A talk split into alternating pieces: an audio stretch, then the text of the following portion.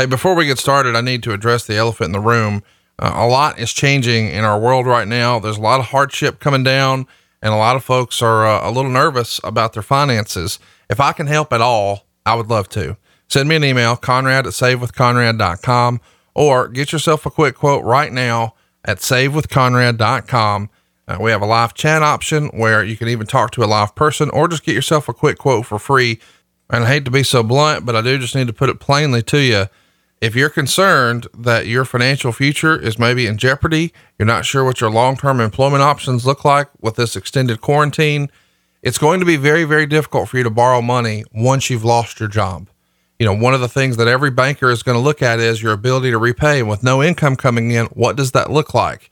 You can head this off at the pass though with some proper planning. Let's go ahead and get you refinanced into a lower monthly payment. It's going to let you skip your next two months house payment. So maybe we'll be out of quarantine before you have to make another payment. But at the same time, if I can help you pay off some of your credit card debt, don't close those accounts when we pay them off now. You never know when you might need access to that cash. Of course, you're only paying interest on it once you have to use it. But the bad news is if you get yourself maxed out and you've lost your job, it's unlikely that the credit card company is going to up your limit. Let's get in front of this right now while we still can. And all of a sudden, interest rates are about as good as they've been in a long, long time on your mortgage. So there's never been a better time to get a lower monthly payment to reduce your overall debt load. And it might not be a bad idea to pull out three to six months worth of your monthly bills and just keep that in cash on hand at all times. I do think that everybody should have whatever your monthly bills are. Let's stick six months of that in an account somewhere just in case something crazy happens. And who could have ever predicted this? But because this is an unpredictable time, I want to remind you we're offering a seven year guarantee where it gives you the peace of mind of knowing you're saving the most money possible right now, but you wouldn't have to pay a whole nother set of closing costs in the future for seven years. What we'll do is we'll guarantee to you in writing that if your needs change for whatever reason in the next seven years, we'll refinance you without charging a new set of lender fees. That's our seven year guarantee and listen, if I can help right now, I really want to. We're licensed in more than 40 states. You don't need perfect credit to do this. You don't need money out of your pocket to do this. But if you're thinking you might need to lower your monthly payments, if you're thinking it might be cool to skip a couple of house payments, knock out some credit card debt, pull some cash out, if that's going to give you some peace of mind, let's get through it together. Let me help. Let me run the numbers. It's no cost, no obligation. And if I can't save you money, I won't waste your time. Send me an email, conrad at savewithconrad.com. Get a quick quote at savewithconrad.com. Even talk to a live person. NMLS number 65084, equal housing lender at savewithconrad.com.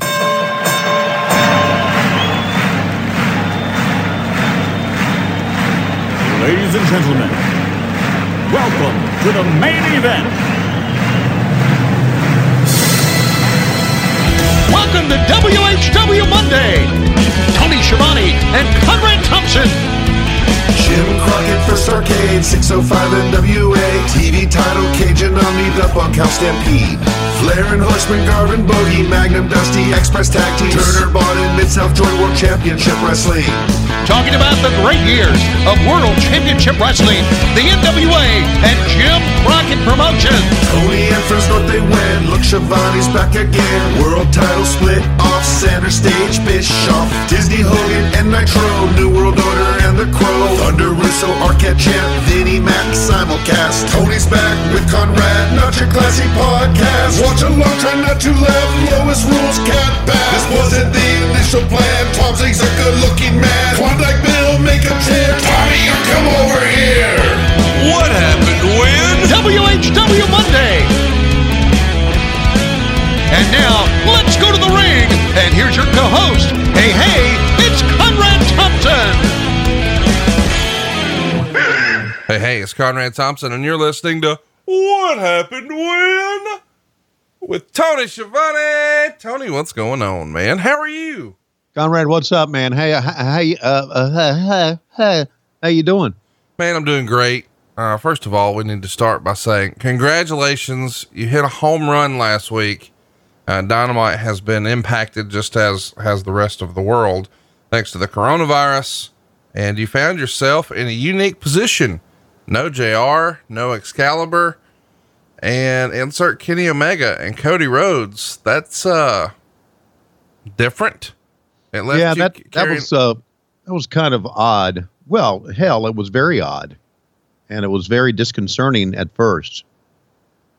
Because I I didn't know if I was ready or not. You know. well, you were. You hit a home run, buddy.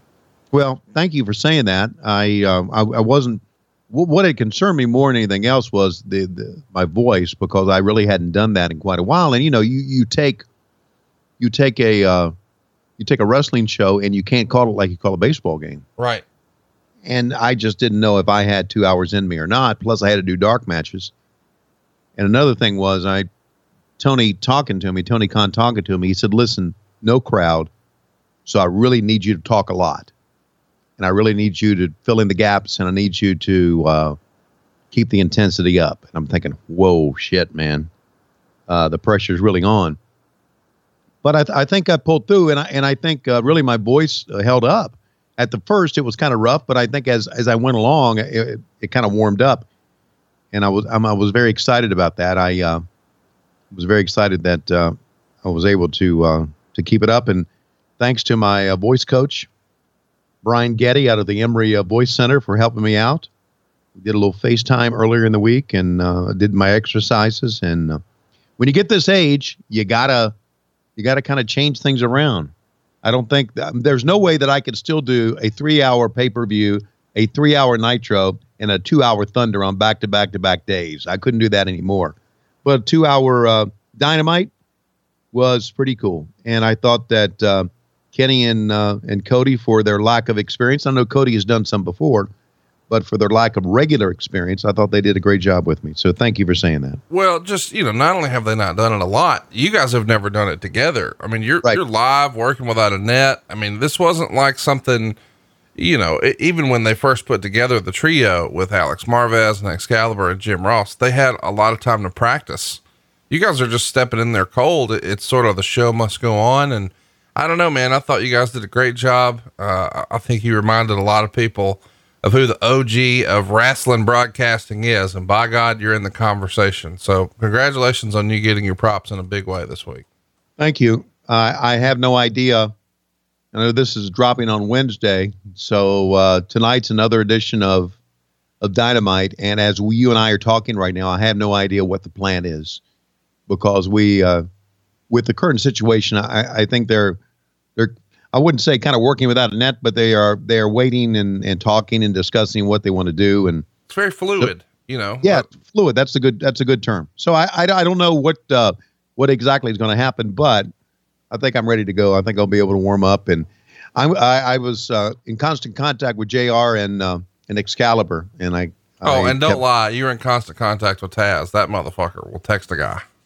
Oh yeah, yeah, absolutely. Uh, I think Taz did a great job with the post game show too, which I think yeah, I think should be uh, a regular thing for us. I hope it will be. I do too. Uh, you know, I, yeah. I thought the same thing. I was like, you know, this was such a good idea and so well done. I don't know why we wouldn't do this every week. Um, yeah, I thought it was, I thought it was very cool. It's sort of like, um, on AMC when they do, uh, you know, like a post show for whatever they just watched. Right, You know, like, like after Breaking Bad or something like that. Yeah, or Walking Dead or whatever. So Right. I think that's that's sort of in fashion and cool because sometimes when guys are just jonesing for this content, when they finally have an opportunity to get it, you know, they want to have somebody to talk to about it. And and a, a lot of times in real life, people don't have like a wrestling friend or a Walking Dead friend, so they can get you know that sort of same thing sticking in for the post show. I thought it was a good idea. I did too. Uh, uh, props to Jeff Jones and and for Taz uh, for coming up with that. Uh, and I, I know Dana had a lot to do with it. And we, we you know, Conrad, boy, here's another Tony Shill line, but it's true. We we've got a good staff of people. We really do, and uh, people who really love their job. And I know we're in our infancy, and I know it's easy to say that because it's true. But we've got good people now as we go along and the wear and the tear and the grind of doing the show every week and it being the wrestling business, it may change. I don't see that because of our leadership, but we do have good people, and thus we can uh, come come up with stuff like that. So, yeah, thank you for all of the the props, and uh, it's fun. I uh, I'm I'm very very lucky. Well, you were also lucky uh, when you had an opportunity to do WrestleMania 6. WrestleMania 6 is such a big part of my childhood. it's sort of your swan song in WWF. I remember exactly where I was when I watched this one. It was such a big deal. Hulk Hogan and the Ultimate Warrior in the main event, title versus title. Of course, it went down on April 1st, 1990. So, as we're talking today, 30 years ago today, how fucking old does that make you feel, man? I I can't believe it. I I I, can't believe it. But but it all kind of uh, fits because April first, uh, nineteen ninety. I was in my last WrestleMania show by April 9th of 1990. I had uh, purchased a house in Atlanta, and it'll be 30 years, you know, this month that I will have been in the house. So it all kind of uh, aligns with my life. And I remember the show. What I remember, uh, um, the two things I remember most about this show, and these are odd, and this is just because, you know, as we say, I'm a weird, weird guy. I remember uh, the Steve Allen skits that were in there because I was I was in the room when they were shooting those, and I thought these are hilarious. And if you go back and look at those, and I've looked at them, I looked at them during the course of the week, they are just really well done, really funny. Because Steve Allen was, and I know most people out there don't know who Steve Allen is, but old school, one of the funniest guys ever. And I remember the final match, and I remember saying, you know what? I'm going to get out of here before this crowd gets. So I left. I left before that main event and went right to the airport and hopped the flight to Stamford so I could work on the uh, work on the uh, the video. So I didn't. I wasn't there for the uh, Hulk Hogan match with the, the Ultimate Warrior. Oddly enough, I had to see it later, and I watched. Obviously, I had to see it later because I had to edit it down, and it was uh, it was it really between these two guys, and, and I know we're going to show it here in a minute. Uh, it was it was so well done and so well booked, and uh, for two guys who weren't the greatest workers in the world, weren't even considered good workers, they really pulled it off. Yes, they do. Without further ado, let's get into it. Fire up your WWE network. It's April 1st, 1990. Of course, we're watching it this week because we're on our march to WrestleMania.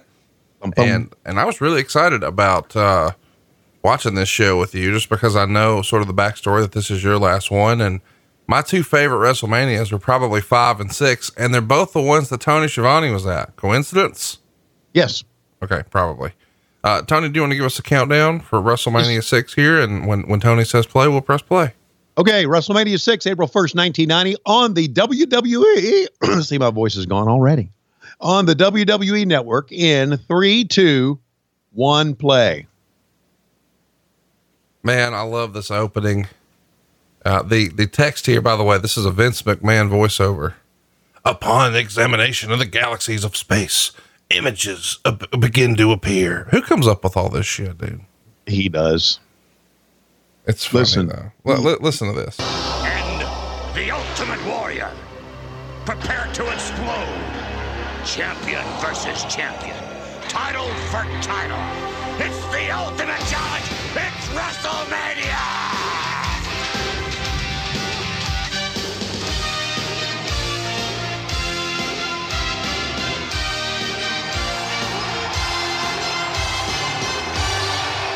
dude vince mcmahon voiceover and that that's sort of late 80s i don't know synthesizer with the horns and all god damn it just hits me right in all the feels It should for your age group, man. It, it should, and it uh, it was. You know what? It was a. I, I have no idea in my life why I left all this, but now looking back on it, but and here's a great announce team, man. oh man you talk about a classic deal this is peanut butter and jelly here jesse ventura and gorilla monsoon i just absolutely love them man great stuff Uh, Jesse had that great deep voice, and Gorilla Monsoon just. Uh, no, he just he just had the had the knack, man. He had the knack for hyping things up and making things sound big. When you heard Gorilla's voice with Jesse, you knew you were in, you knew you had a big event. You really, really did. And uh, i think this is i think this is jesse's last wwf pay-per-view where he's going to do commentary it it may be. I mean, how crazy is that? That when you're on your way out, it's also Jesse Ventura's last show.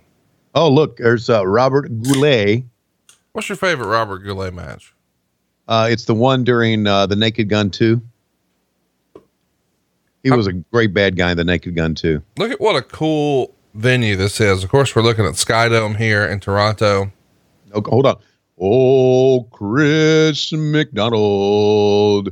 We don't know why you still live in Canada. Come work for Conrad. You can live in Dave Silva's basement. Take a look at all the scenic footage of a place that you shouldn't live.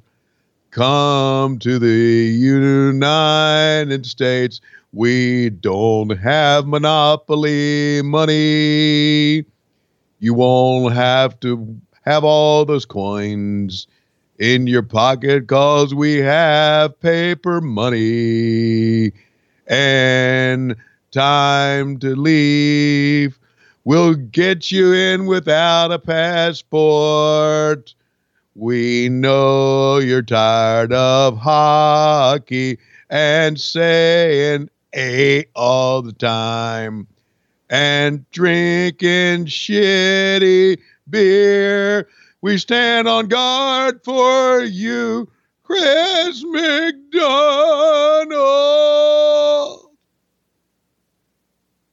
Fans loved that one, didn't they? I love you for that.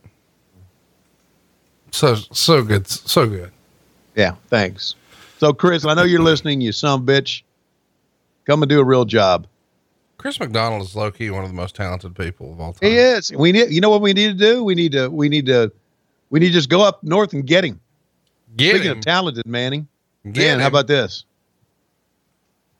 man, oh my God, have I told you the Koko B. Ware story that that lists that lives on forever in our group chat? No. So- Love to hear it. Apparently, I know it's so random too. And by the way, if you if you're sleeping on Koko B. Ware, let me recommend that you go watch some of his Memphis stuff. Uh, woo, he knew how to work and uh, he knew how to lay it in, and he had a hell of a drop kick. Either way, now he's got a fucking bird named Frankie, and he's the Birdman, and uh, here he is. Anyway, And he's he's back too because he had been fired. he got fired after this, didn't he, or was this before? Uh, this is before because I was there when he got fired. Hmm. Uh, I was there when he got fired in, uh, in Overseas. Brussels. Yeah, overseas in Brussels. I was on that trip. apparently, uh, and we should probably not say the name. It's out there if you want to search for it. But he got uh, there was a person who worked behind the scenes with the company who popped off, and maybe Jim Troy. Yeah, Oh, Jim okay, Troy. Well, fuck it, we're saying the name. And there was a lot of alcohol involved, according to the uh, the story. Mm-hmm. And supposedly, um, these guys were going back and forth, and allegedly, Mr. Troy uh, may have referred to Koko B. Ware in a, in a less than favorable manner, and, and maybe used a, a racist term. And Koko flipped out, as you could imagine, and beat the fuck out of him Yeah, he did. Uh, uh, the the word is I heard he broke a liquor bottle and cut him with it. and cut him with it. Now, earlier in the day, at uh, I think the same bar in Brussels, I was hanging out. Me and Lord Alfred Hayes were hanging out with Jim Troy, and because we didn't have to work that day, in other words, we didn't have to wrestle, and we we had already shot our our footage that we needed behind the scenes in Brussels. We started drinking like at noon. So I would think by the time that the match was over that night, uh, Jim Troy was was feeling pretty good. Just my thought on that, because I remember when I heard the story, I went, "Fuck, we were just we were just hanging out with Jim Troy earlier in the day." But that's that story. Tell me your Koko B. Ware story that's on your your uh, your chat line. By the way, it's been described as like helter skelter of sorts. There was so much fucking blood. Uh, it was a major situation. Well, either way, both guys get shown the door. Fast forward, Koko's back. Uh, Super Dave Miller, great friend of the show. We, we've often referred to him as Pondwater Dave. I think that's what he refers to himself on Twitter now. Well, yeah, okay. Well, it's accurate. I mean, he Yep. he lives on pond water, so he thinks he's immune to all that's going on in the world right now. And between that and, and as many flaming hot Cheetos as he consumes, he probably is. Either way, though, he uh, he has been a wrestling fan his whole life. So when he was a younger man, he would uh, still go to the matches, and of course, he grew up in the uh, Texas, Mississippi, Louisiana area, so that was a hotbed uh, for a lot of different uh, local promotions. And Koko appeared on one of those shows when um, Super Dave was a, was a younger man, and his uh, sister was sitting ringside, and his sister was booing Koko because I think Koko was a heel. And Koko approached his sister and said, I bet you want this big black dick up your ass, don't you, you white whore?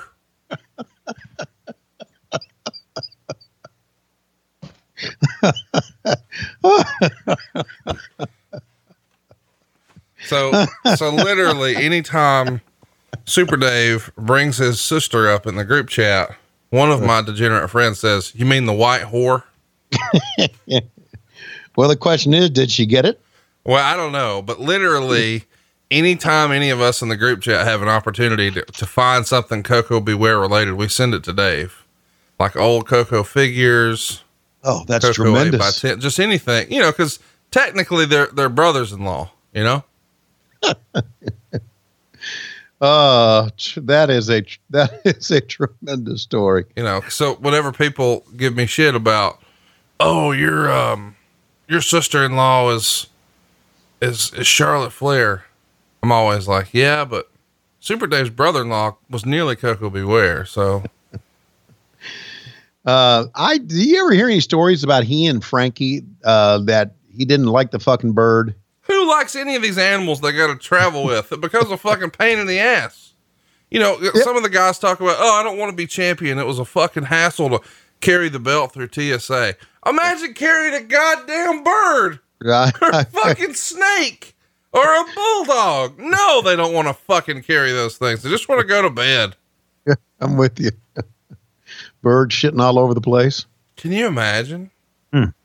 By the way, we should mention Koko B. Ware is doing uh, a GoFundMe uh, type deal right now. I think he is uh, needing uh, some some work on a knee. I think. Let me see if I can find the information, and we'll, we'll share that with you. Because Koko is one of the all time underrated performers, uh, and you can just go watch his stuff and check it out. Yeah, there it is. GoFundMe. Uh, Coco needs a knee replacement. He's trying to raise just ten thousand dollars. He's got sixteen eighty five. I know it's a challenging time right now, but man, I had a good time watching this guy, and uh, he entertained us. So I'm going to make a donation. I hope you'll consider it as well. I will. Yes, Uh, absolutely. It's, on GoFundMe.com, and then you can get there and just look for Koko B. Ware with knee replacement. And uh, there it is.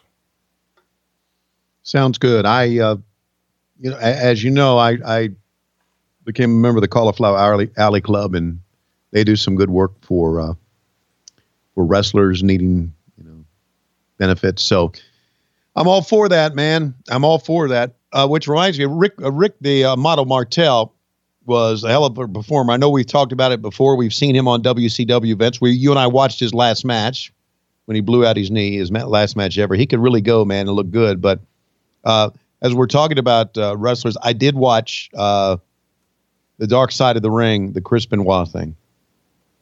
Uh, yikes! And that's all we need to say about that. That one really it hit everybody hard. I think who watched it. But you know the good news of that.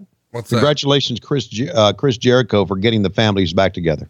it was a remarkable episode. Uh, of course, uh, earlier this week we saw the New Jack episode. I've also had a chance to see the uh, Brawl for All episode. Let me just give you a teaser. There is a meltdown in the Brawl for All episode that is going to be legendary, and you're going to love it. Okay, very good. These two kids are working pretty hard here in the ring, aren't they? couple of Hall of Famers, man. Yeah. Rick the Model Martel, I do feel like is one of those sort of what if guys.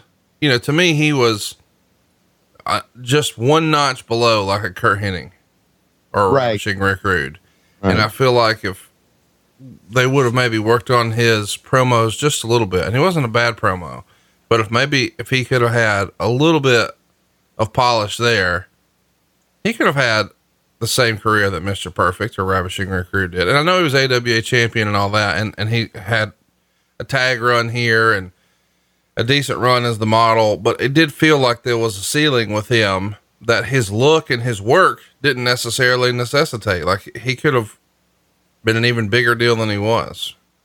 Yeah, because look, I mean, the fact is he's wrestling on the opening match of WrestleMania, and he has him tap out to begin things. Yeah, I agree. I agree with all that you're saying about Rick Martel. Had that 80s do too, as well, didn't he? I think I ought to grow out my hair like that, don't you? Long and like that, get a perm. What do you think? I think it would be a great look for you, buddy. My hairstyle's getting ready to change, by the way. Well, so you're you're really you're gonna like try now?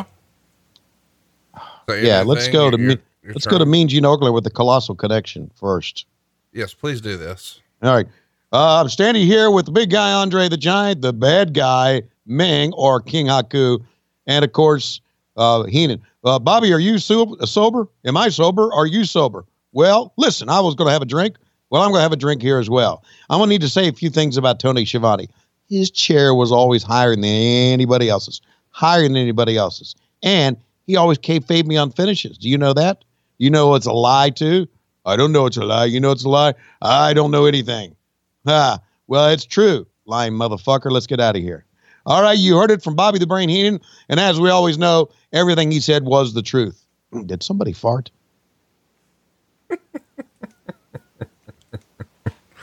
Oh my God, I love Sean Mooney. This hits me right in the feels. And by the way, was a demolition promo the easiest promo ever to do? Listen to this. Cut down the biggest redwood there is, even if he is seven feet four, 500 pounds, and I'll shear the limbs off that Polynesian oak.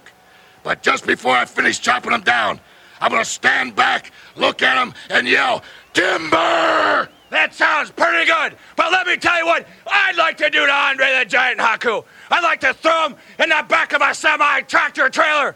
Get behind that wheel, push the pedal to the middle, and drive him straight off a cliff and watch him smash into smithereens! Gentlemen, this is beginning to sound like a demolition derby. Now you're catching on because that's exactly what happens every time Demolition's in its ring. And this match is no different. We're out to demolish and destroy.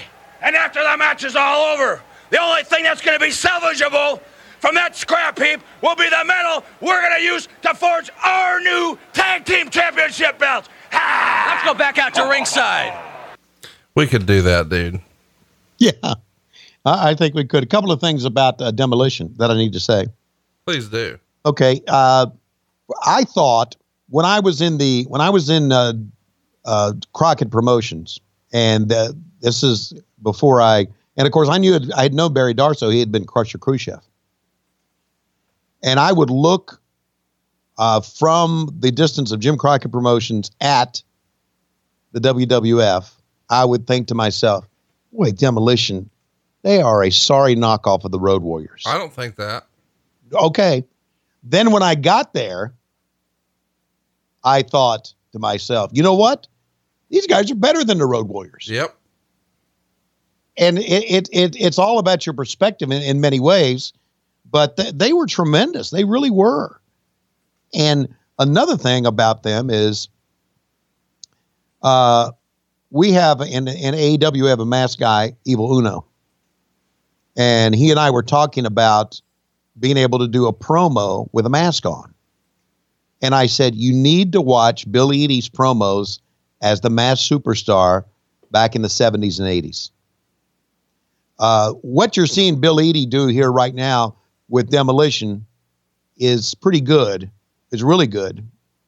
But when he used to do interviews as a masked man, the masked superstar, I'm telling you, Conrad, I don't know how many of those you've seen. They were great fucking interviews, buddy. They were great. I mean, he knew how to do a promo, and it wasn't necessarily the screaming that you see from Demolition. So, I'm, yeah, I'm encouraging anyone who just go and uh, go on YouTube and find Masked Superstar interviews and take a look at what he could do back then because it was good stuff.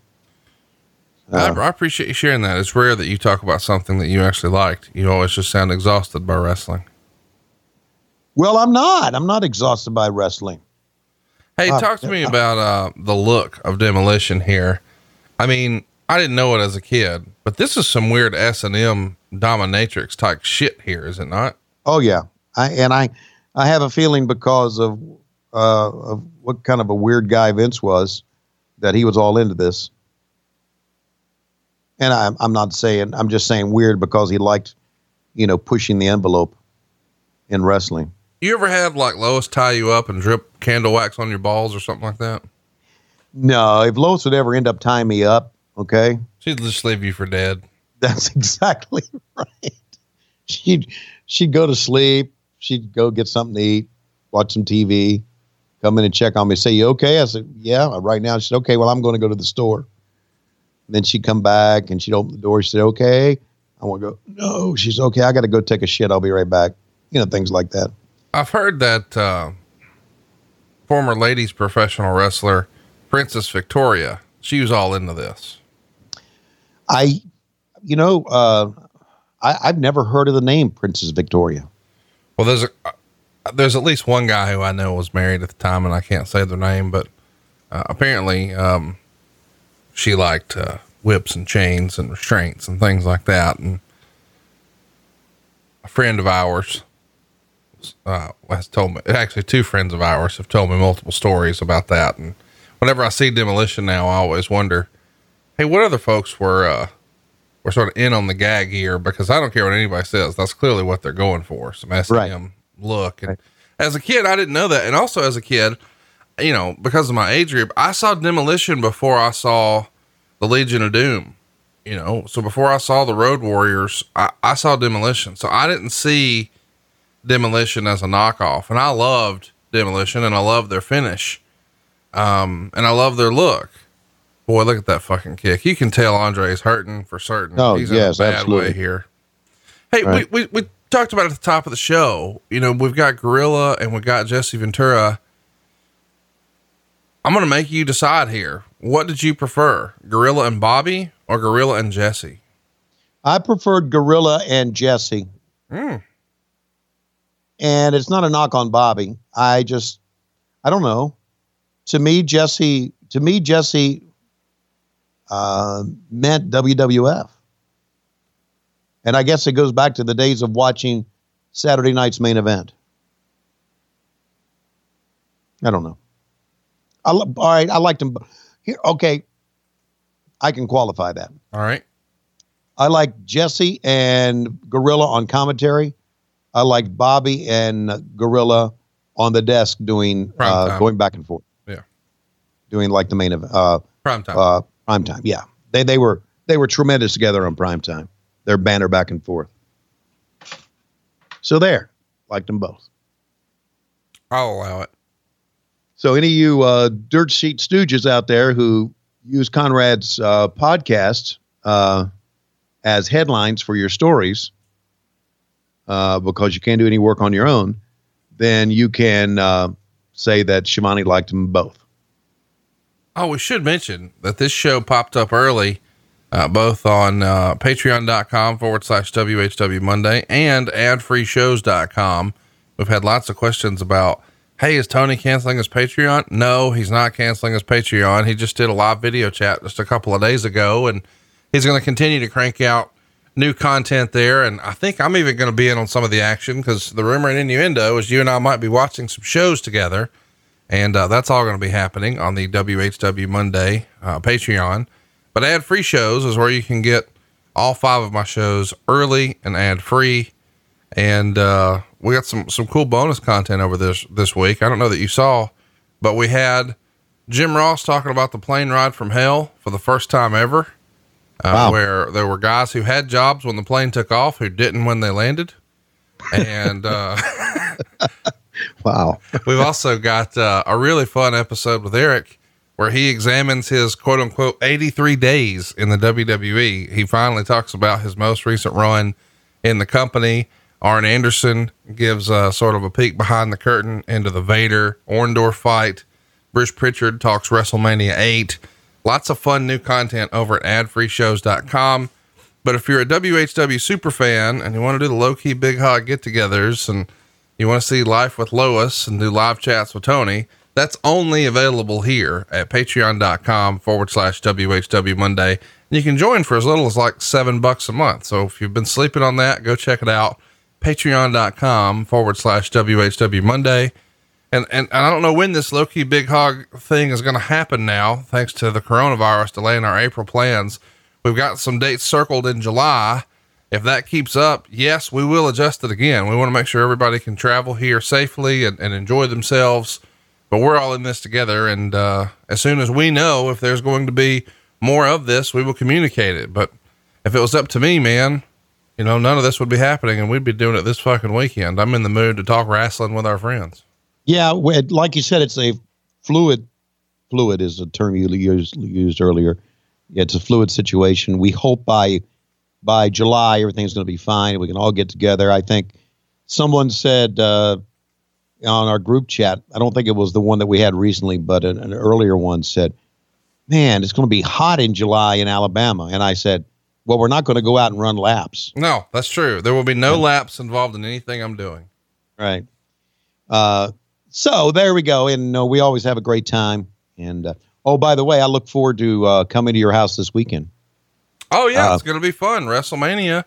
Right. It's, it's going to happen. We've, uh, we've started to cull the guest list a little bit. Megan's uh, a little nervous about having so many strangers in the house, like Cassio Kidd and Corey Ryan Forrester. Uh, but Yeah. you're still welcome. So we're excited to have you. Did you kick Corey Ryan Forrester out? He wouldn't find out for like a week or two anyway. Cause you see, Corey, what he's notorious for doing is he'll make plans and he'll say he's coming and then he won't. That's that's what big stars do. Yeah. Yeah. Yeah. Sort of like Ric Flair at Starrcast in Vegas. Yeah, exactly like Ric Flair at Starrcast in Vegas. By the way, we should mention um, there was a dark match on this show, and I know that you hate that you missed this one. Uh, why are you saying uh huh? It's Paul Roma and the Brooklyn Brawler. Oh my God, I am I am uh, very sad I missed that. That would have been fun. Did you notice how how Meng or Haku at that time how with ease he picked him up? Yeah, Just uh, just a brute, man. man and a half. And and by the way, not the tallest guy, but just man and a half. Just The first guy through the curtain this night. You want to guess who it was? Like, you know, the crowd is set, the lights are on. There's maybe a hype video that played, and now it's time for somebody to run to the ring. Roma. Shane McMahon. Whoa, wait.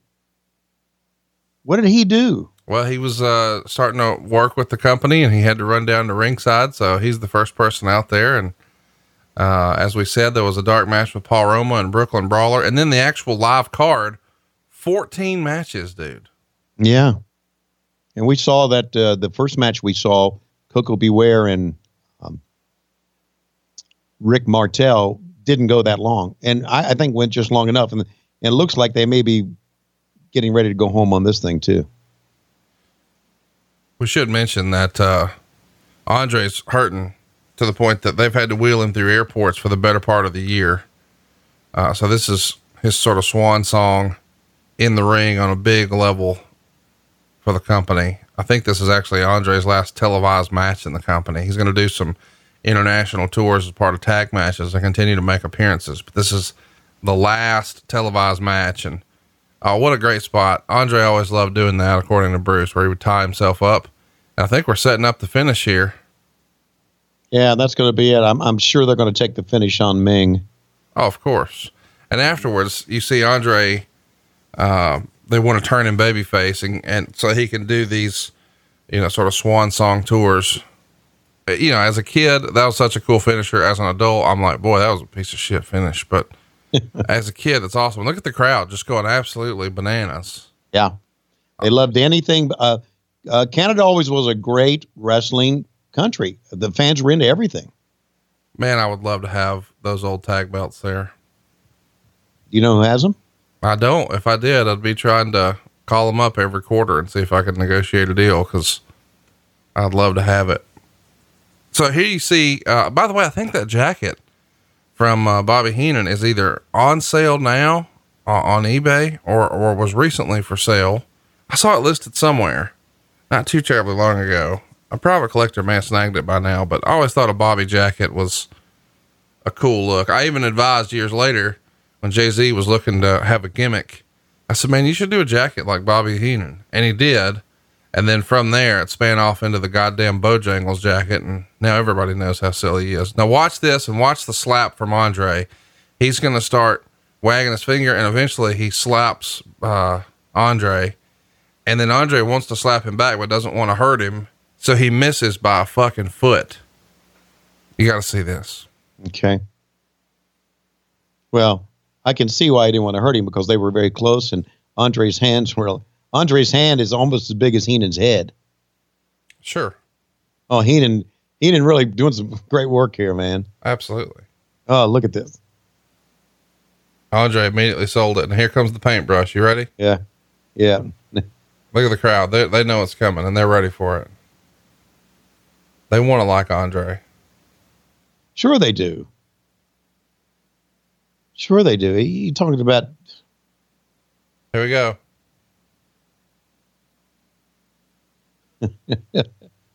Whiff. There you go. Andre. Poor Andre. And by the way, Bobby's selling all he can. Mm-hmm. As a kid, I used to think that was so funny that he just fucking missed him. Now I'm watching an old man just try to power through his last match, and I'm like, man, I shouldn't have ever shit on that.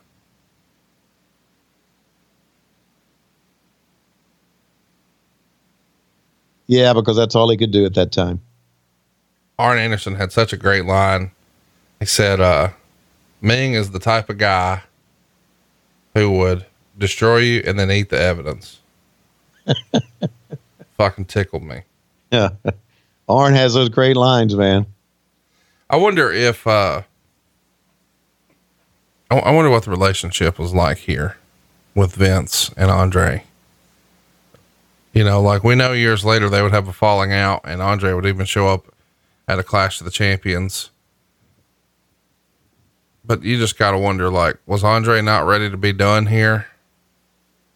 He, I mean, I'm- clearly he needs to be. I mean, he's he's not in the best physical condition.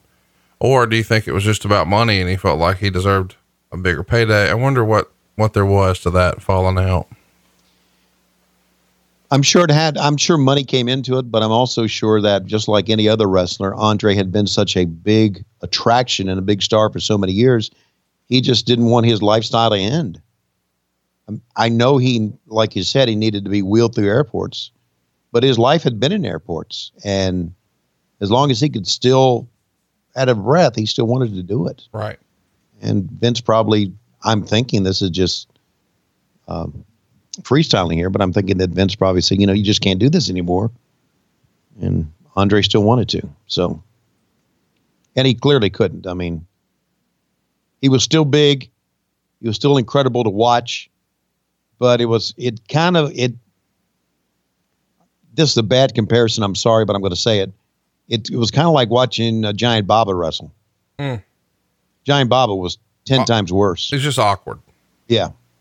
Just just tough. I mean, Baba anytime Baba came out and he'd walk out with that robe on and you'd see him and you'd think, Wow, man, this could be good. And he'd take off the robe and you go, What the fuck? And um so anyway, that's that's my feeling on that. Uh, this is uh is our buddy Jimmy Hart and our buddy uh Earthquake. Who, by the way, Typhoon. I think I could do cosplay as for Halloween, maybe. Uh, yeah, I think you could go back and forth on your feet like that, couldn't you? Boom, Yeah. boom, Yeah. Okay. boom, boom, boom, boom. Go shake. See, earthquakes are shaking. Boom, boom, boom. John, boom, boom. John Tenta.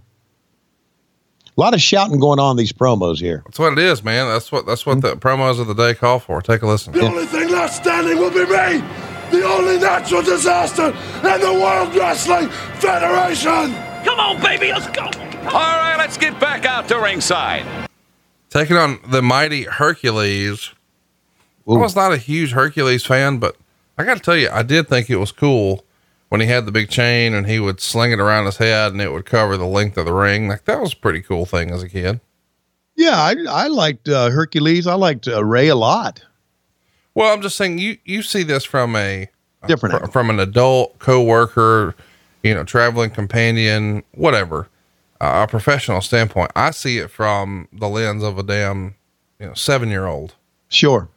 eight year old, whatever I was here, and uh, you know, I understand now that hey, they're just trying to give everybody gimmicks. The model's got to have you know, the fragrance and Koko B. Ware's got to have the bird and demolition has got to have the spikes and the paint and the mask. And, uh, Hercules has to have a chain and Jake has to have a snake and the million dollar man has to have the diamond belt. And I understand these are all just accessories and props and, but it really did go a long way to create, I don't know, differing characters.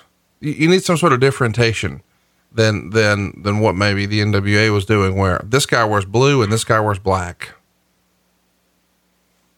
Yeah, I The NWA was a more realistic presentation of wrestling. This was, for lack of a better word, I think the term everybody uses is cartoonish presentation. right, right. But I still liked it. Oh, I did too. Hey, listen, uh, there's some uh, pretty good uh, interviews and skits coming up in this uh, in this show. I think we should track them. Uh, I mentioned Steve Allen. I think he's got a couple of things in this show. Rona Barrett's going to be in this show, which I always thought was funny. If you didn't know who Rona Barrett was, she was a kind of a gossip columnist of the day back then. Talk me through let's track them. Is that fancy speak for let's play the audio? Or is that Yes. fancy speak for let me make fun of it? No, let, let's that's fancy speak for let's play the audio. Okay. I can do Uh, that, Tony. Okay. anyway, that that uh, that that's a, that's a term they use in the production truck. Well, see, I, I do mortgages and whatnot. Right. Uh, In other words, in the production truck, when Keith Mitchell wants the sound of the tape, what's on tape, you'll say, uh, track, uh, track tape. In other words, that tells everybody that's the, that tells the, uh, the audio guy that's what he wants to hear. So, by the way, working with Keith Mitchell again is a treat.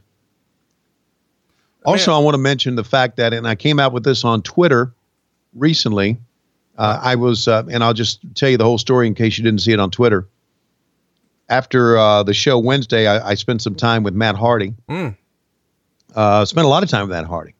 We sat down and talked uh, probably Ah, yeah. delete, and I we probably sat down and talked about two hours. Really? Yeah, and um, and we got his and talking about you know because he's from North Carolina, talking about how he got into wrestling and the the days of he and Jeff trying to you know get booked and two really really young kids. We're talking about teenagers wrestling for Vince. So I went on. I went uh, later that night. Went back to the hotel room and I said I'm going to watch a Hardy Boys match because I had never watched a Hardy Boys match. Never. So I looked online, what would be the best Hardy's boy Hardy Boys match to watch, and it was the uh, the ladder match, tag team ladder match against Edge and Christian from No Mercy, I guess, Yep. '99. And buddy, That set the tone, didn't it? that uh, that's one of the defining matches of that era, wouldn't you say? Without Or- question. Yeah. Man, could those kids go? I mean, Oh, no, no, no regard for their, their body or themselves, just throwing caution to the wind in a major way. And people still talk about that match, you know, 21 years later. Yeah. So now what I'm doing, I'm going through the network and I'm watching Hardy Boy matches because I know, you know, they were with Terri a little bit and they had a great tag team run. And before that, they were with Michael Hayes as their manager. Uh, Have you seen the tit yet? the tit? Yeah. Have you seen the tit? No. Is it on the network? Yeah. The uh, Terri, the Terri Invitational Tournament. Oh, oh, okay. I got it. Because that's what, uh, that's what JR and, um, and the King were talking about during that. The tit. The tit, yeah. Yeah. And I'm telling you, here's a here's another one, and and I'm gonna I'm gonna pump up my buddy here. Jr. and the King had a wonderful call on that match. Wonderful call, and there was a point to where, uh, you know, before the match started, Terri walks up the ladder to show the King Hmm. exactly how high they're going to get, and King is looking up her skirt, right? Yeah. And so JR hits King with a line was, uh, yeah, I know. I, I know how high she got up there because I saw you looking at her. And the King said, yeah, she was winking at me. Oh my God. Oh my God. Or it was winking at me. And they let that line go. And there was a long pause. And I know that either JR was dying laughing or staring at, at, uh, You need to go back and listen to that line, man. But it was great commentary. And uh, oh, by the way, uh, chat us up on Twitter if there's a, a match, a Hardy Boys match that you suggest that I see. Because, you know, I, I've been looking around and, and there's a lot of ladder matches. I know they had a triple ladder match with the Dudleys involved and every everything, but I'd like to see a Hardy Boys more than just a ladder match. So, Send anyway, your they can go, man. I'm- and- at and- WHW Monday on Twitter. That's at WHW Monday on Twitter. Tony has fallen in love with wrestling again. I love to hear it. yeah, man, I, I, uh, one one guy said when I said on Twitter, he said everybody else has watched it. How come you haven't? I said, well, my life was going on at that time, and uh, and of course that in 1999, I was not paying attention to what they were doing. Look at that, boom, man. I don't know. I don't know if it's any way to work a guy that size falling down on it. I know the elbow drop. I know he's going to take most of the brunt of the, on his body, but still, that's that's gotta fucking that's gotta fucking hurt because he's getting ready to set on him right here.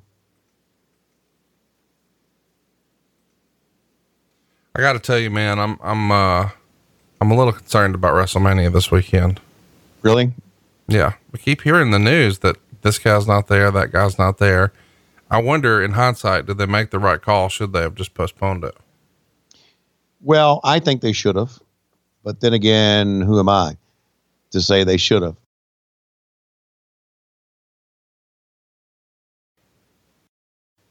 So it's there's something that's not common knowledge that you know about. No, I don't know what's out there and what's not. I'm just saying there's a lot of people who are going to watch WrestleMania and who haven't been keeping up with spoilers. And I don't want to give spoilers here on the show. So they may, Okay. do, they may do right. some sort of pivot and I don't want to ruin somebody's fun. Yeah, I get that.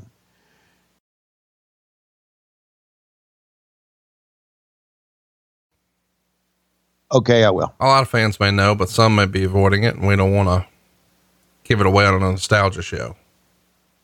I'm with you, and I've marked the time. We should mention, uh, Earthquake is getting some momentum by this point. He's things are going to heat up. He's going to be working with, um, Hulk Hogan at the end of the summer. Hmm. Well, he is one of those big monsters that they like to feed to Hogan. I think we're going to get this backstage skit next that you like. You want to hear Rona Barrett interview Miss Elizabeth? Yeah, it, it was. There was nothing that entertaining about it, but it's worth tracking. Track it. Eh. Oh, here, here we go. We're tracking. With me now, the First Lady of the World Wrestling Federation, the lovely Miss Elizabeth. Hello, Rona. Elizabeth, I must say, I've had the pleasure of interviewing some of the most glamorous stars in Hollywood, but some of them kind of pale by comparison to your beauty. You really are quite stunning. Well, thank you, Rona. Elizabeth, we've missed you. Where have you been? You haven't nearly been as active in the World Wrestling Federation, and um, you seem to have disappeared altogether from ringside. What happened? Well, it's true that most of my participation in the World Wrestling Federation these days has been in an advisory capacity away from the ring. But why, Elizabeth? Your fans are really so disappointed. But that's precisely why I'm not as active. I don't want to disappoint my fans. I don't think I understand. Explain. Well, in the past, there were times at ringside when I could have physically helped, but I was afraid. And not afraid of getting hurt, but afraid of not being able to help enough, and thus my fans would be disappointed. Elizabeth, I think your fans uh, would argue that your presence at ringside would be help enough. Well, you may be right, Rona. You know, lately I've thought of nothing else but returning to ringside, and if I ever do, you're going to see a far more active Elizabeth than you've ever seen before. Well, if you do, I personally will look forward to that. Thank you so much for joining us, Miss Elizabeth. Nice to see you. Nice to be with you. And now back to you, Sean. That was fucking terrible. Wasn't it? And the only way it got worse is this. At Mr. Perfect's record, and I just have to say, it's pretty impressive. But you know something, Sean? No matter what this guy thinks, nobody's really perfect. Everybody has flaws. Everybody makes mistakes. And after this match is over, I think you'll agree that I severed his perfect record at a pretty good clip. Cutting remarks from Brutus the Barber Beefcake. Here's what's great about this. Okay. In the promo, he's saying nobody's perfect. Everybody makes mistakes, but he's going to sever the perfect record. And he tries to clip the papers that Sean Mooney is holding. Mm-hmm. And the fucking heads clippers don't cut them. Mm. It's outstanding to me that we're trying, nobody's perfect. Everybody makes mistakes like this one. Watch, I can't cut this fucking paper with my razor sharp shears you're supposed to be scared of. Well, you know, the surprising thing about all that is that those are pre-tapes. Yeah. And and they I'm I'm surprised that they use that one because they would many times they would redo pre-tapes I'm over not- and over again until they got them right. No, what that tells you is it was a Bruce Pritchard one, and he says, "Got it. That's enough." Anybody got a doob? Who's got a doob? Where's Roddy? He's probably got a doob. Oh, By the way, this is where years ago I first started my Brutus the fucking barber beefcake bit that got everybody fired up. Because I still can't believe you've built all you've got all of this equity built into Mr. Perfect. Years worth. He's never lost. And his first loss is not going to come to Hulk Hogan. His first loss is not going to come to the newly anointed Ultimate Warrior. Nay, nay. It's Brutus the fucking barber beefcake. Doesn't make any sense. makes plenty of sense. No, it doesn't. Yes, it does. Tell me. Hulk Hogan. What? Hulk Hogan. They were buddies, and I'm, I'm Hulk Hogan. Listen, Vince ruled things, unlike you know what happened when Hogan went in WCW. But there were times that Vince would do things just to appease Hogan, and I have a feeling this was one of those. I don't want to hear that. Well, okay, maybe not. I mean, you're probably right. And uh, but but somebody somewhere, god damn it, this Hulkster, he's got to be stopped. this we should have had him. We should have had this Mister Perfect streak end with the Ultimate Warrior beating him. You know, let's really cement it now. Hey, he's undefeated. He's never lost. He just came off a, a fresh win over Brutus the Barber Beefcake, and now he's going to take on the Ultimate Warrior. And I would have Mister Perfect beat the Ultimate Warrior uh, for the Intercontinental title, not the World title. That would have been Wow. cool. Ladies and gentlemen, welcome to our new podcast. We be booking. No, I'm just saying, like, you could have then had two real. It just feels like they never really went with Mr. Perfect, and I never got why. Now, we did do a long, a deep dive on Mr. Perfect with something to wrestle, and I discovered in my research that for whatever reason, Hulk Hogan versus Mr. Perfect was not a draw. Like, whenever Perfect was on top, it didn't draw. So, Wow. And by the way, he's already uh, he's already lost to the Ultimate Warrior here. It just hasn't aired yet. So it was a pre-tape, and it was a match where uh, you know it's in the can. So he's technically been pinned, just hasn't made air yet. Man, look at the way he would sell. Just bouncy ball all over the place. You can see where uh, Dolph Ziggler gets some of his influence, huh? Yeah, and you can also see I in in many ways, uh, and I know he was wrestling at this time, but uh, Shawn Michaels sold like that too. Oh, for sure. Those three are the are, are always sort of mentioned in the same vein there. Right. Yeah, he'll sell this one, buddy.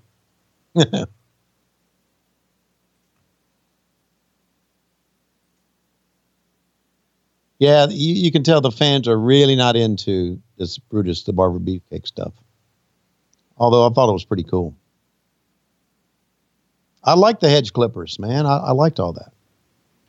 By the way, uh, W. Dwayne Lloyd wants to know if you'll start giving timestamps throughout the show. So can you just do that as often as you can remember? What's his name? Dwayne. Dwayne. Here's the Dwayne timestamp at 4627 28. Is that good enough for you, Dwayne? Yeah, just do it as often as you can. Let's just annoy him with it. You know, one of our uh, biggest fans of listening to this podcast, Tony Khan, uh, told me that uh, he said, I don't listen to it much anymore because I don't have time to sit down and uh, and watch the shows with you. right. And I told him, and I'll tell everybody else, you don't necessarily need to watch the shows to enjoy this podcast. No, if you can. not a lot of people listen to it in the car. They just listen to the banner back and forth and us talking about things. So, I mean, don't think that you've got to listen. You got to watch, do a watch along. Watch along enhances it, but it doesn't. It's not necessary. And wait, who are you having this conversation with? Tony Khan. Yeah, that's not why he's not listening. Yeah, he's got too much to do. No, he doesn't like me. Oh, really? Yeah. Well, he's the only one that doesn't like you then. every- No, we're we're fine. Everything's cool. I'm just busting balls. yeah, I know. Which we, is kind of what you do 95% of the time here.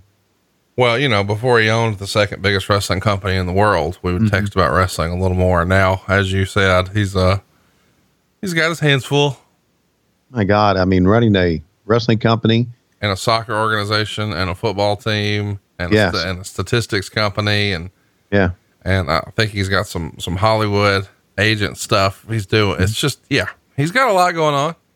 Mary Tyler Moore has arrived. Just like she could be Lois's cousin. I know.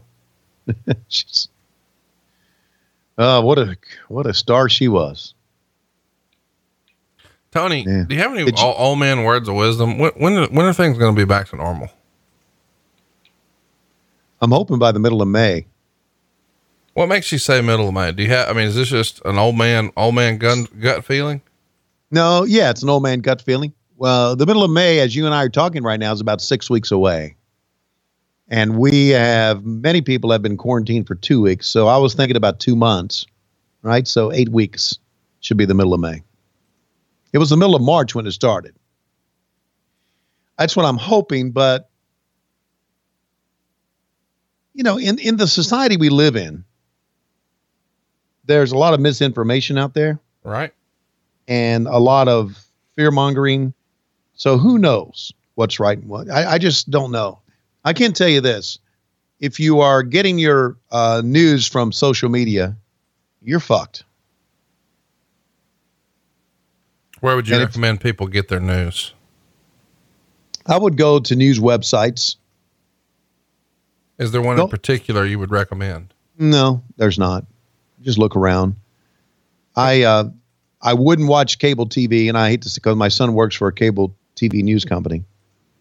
I wouldn't watch that because you end up just listening to uh, pundits uh, rip the uh, rip other parties, and they they get into politics. Just I'll tell you what. Uh, follow the World Health Organization, WHO, CDC. Uh, follow those. That's what I suggest. So, I, I, again, back to what your original question. I don't know. What do you think?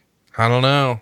I uh I got to tell you, I adjusted to the quarantine because I've I've self quarantined at this point. By the time people are listening to this, for more than two weeks, uh, I had uh, food poisoning and got sick a couple of Mondays ago, and uh, missed work. And then the next day, you know, it was the uh, you know what, things are getting nuts. Maybe I should just work from home for a little bit. So, as people are hearing this, I've been home for weeks and I've adjusted. and It's fine. You know, I'm not fussing, but it's just, you start to think about, man, there's a lot of, you know, and I've been fortunate. I've been able to work from home, but I got a lot of friends who are out of work now and, you know, things are, things are weird in the world right now. And it's like, man, when will this get back to normal? I don't know, but I know there's this. There's a, a couple of my friends and I have been talking that eventually, eventually, uh, there's going to be anarchy, and I Oh. don't mean anarchy as far as what happens on the movies. I just think there's going to be a lot of people who be tired of it, and I don't. I'm not saying it's right or wrong, but things are going to start to happen. When I don't know. Now I, I we have kind of it's been very tough for me to Lois pretty much self quarantine. Now we will go to the we will go to uh, the grocery store, and that that's about it. That's about all Lois has been going to. Grocery store. We'll go together. She won't go without me. And then of course I've been going out and doing wrestling on you know the middle of the week and coming back. So But you're, My- you're, you're not, you're not flying. You're just hopping in a car and driving. that's right. Yeah. So, I, I mean, we're okay, even though you know we're uh, we're older Americans. We're not that age group yet, but we're older Americans. I think the age group they're talking about would be late seventies, eighties. Uh, we ain't there yet. Yet. Well, there it is. The streak is over, and look at the fans. Unbelievably, Brutus the fucking barber beefcake just ended the perfect streak. Yeah, man. Can't believe it either, huh? Tony, cut his hair now. not his hair. Hmm. I need to take a close look at this, but one of the cameramen here on this show is now the director of AEW Dynamite. Hmm. And it's it's it's Tim. I don't know which one Tim is here. It's not I think it, Tim was the guy who jumped up on the apron of the ring right here. I'm just right there. I think that I think that's right there. I think that's Tim with his back to us. Not sure. But Tim has been a long time in wrestling, one of the better ones, and went on to uh, be the director of uh, Baltimore Orioles baseball for many, many years. And now he works exclusively for AEW. Great director. I guess we're going to cut uh, Lanny Poffo's hair here, right? Yep. Hot damn. He's going to suck his own dick, and then uh, we're going to have Beefcake cut his hair. Oh, no. He, no, he's trying to get out of the way. Just manscape him. By the way, Yeah, you- I, I've wanted one of those carts my whole life. Yeah, I know. I, that's what I'm saying. You should have one at the office. I want to get one to like go check the mail, take the trash to the top of the hill, things like that. I have a golf cart, but it would be way better to have one of these. You have to take trash to the top of the hill there. They don't come down to your curb. That's right. It's got to it's got to go uh, for a little hike, which is why I originally got a golf cart because you could hook one of those giant golf uh, those giant green cans with some bungee Uh-huh. cords and drag that motherfucker to the top of the hill. Wow. And and the and the real deal is I didn't mind doing it when it wasn't raining, but when it's raining or cold, fuck that. Why don't you call Clint just to come and do it for you? Or better yet, now you got Silva. Or better yet, that can be part of the job of Chris McDonald. Chris McDonald ain't ever even coming down here, bro. Oh, he thinks he's not. Oh, I But I guess the, the border's closed right now. But when it opens, we're kidnapping his Canadian ass. He's he's hitting home runs left and right, is he not? Yes, he is. Uh, for those of you who watched the uh, latest Living or L- Life with Lois, uh, he worked on that, and again, just some some subtle, some just small stuff he put on there just made it what it was. So What's weird is he's got, you know, when you see his work, this big personality, and then you hang out with him in real life, and he's like the most quiet, meek, Yeah. mild mannered person ever. And you're like, where does all this? I guess it just lives in his head, and he has to get in front of a keyboard to let it out. I guess so because when I first started talking to him, I I gave him a lot of shit, as I've been known to do. Well, especially in my group of friends, you just assume, oh, these motherfuckers are callous to it. They can take it. Yeah, and I would just give him shit, and he would just smile. Yeah. And then you start to back off. You're like, oh, fuck, this isn't fun. I need to uh, give me some rounds back. Come on. Hey, we're getting ready to see one of the great matches of all time. Are we? Bad, Bad News Brown and Roddy Piper. Coming into this, by the way, this is going to be one of the most memorable things that Roddy Piper ever does. He paints himself half white, half black. Uh huh. What did you think when you saw Piper walking around backstage like this? I thought it was. I thought he was fucking nuts. I but then Roddy was always nuts. The motherfucker looks like a black and white cookie. You know, when you go to the bakery and they get the cookies that are like white right down one side and black the other, and it's just a Mm-hmm. line straight in the middle. Mhm. That's what Roddy Piper's going for here. Some black If and you eat cookies. if you eat one of those black and white cookies, are you considered a racist? oh my God. I'm, I'm my question. You just definitely in today's society, you don't know what is considered and what is not. Well, let me just tell you, when you get on here and you say, "Whole commentary ninja," that's racist. You shouldn't do mm. that anymore. Here's the here's the promo. Call him the Hot Rod. Yeah, you could say I'm the hot rod. Some folks call me the hot Scott. Does- You know, I guess I'm a little bit of both. Now that I think of it, you could say I'm a little two-faced. But you know, bad news, Brown. You just got one face, kind of face that needs a little customizing. For instance, let's take a look at them big bug eyes of yours. Look so mean and nasty with them gnarly veins in it. Look like you're gonna pop right out of them sockets. You know, I don't think you see that well. Of course, we could talk about them out of proportion ears you got that they're just there to collect dust, dirt, and wax.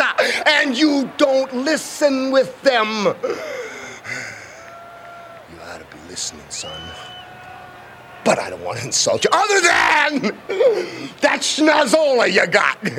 Cute little schnozola with them dilating nostrils and that wonderful hair that comes out of the left nostril. Oh, about three and a half feet long that you could pull cars with, or you could wrap it, you could blade it, you could slice, you could dice with it.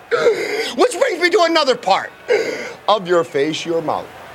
Now, that's part of your body you don't have no trouble with. You're talking about somebody that knows about mouths, but you're talking about somebody that knows how to back it up. You see, you got a mouth kind of like Ralph Kramden. I got a big mouth.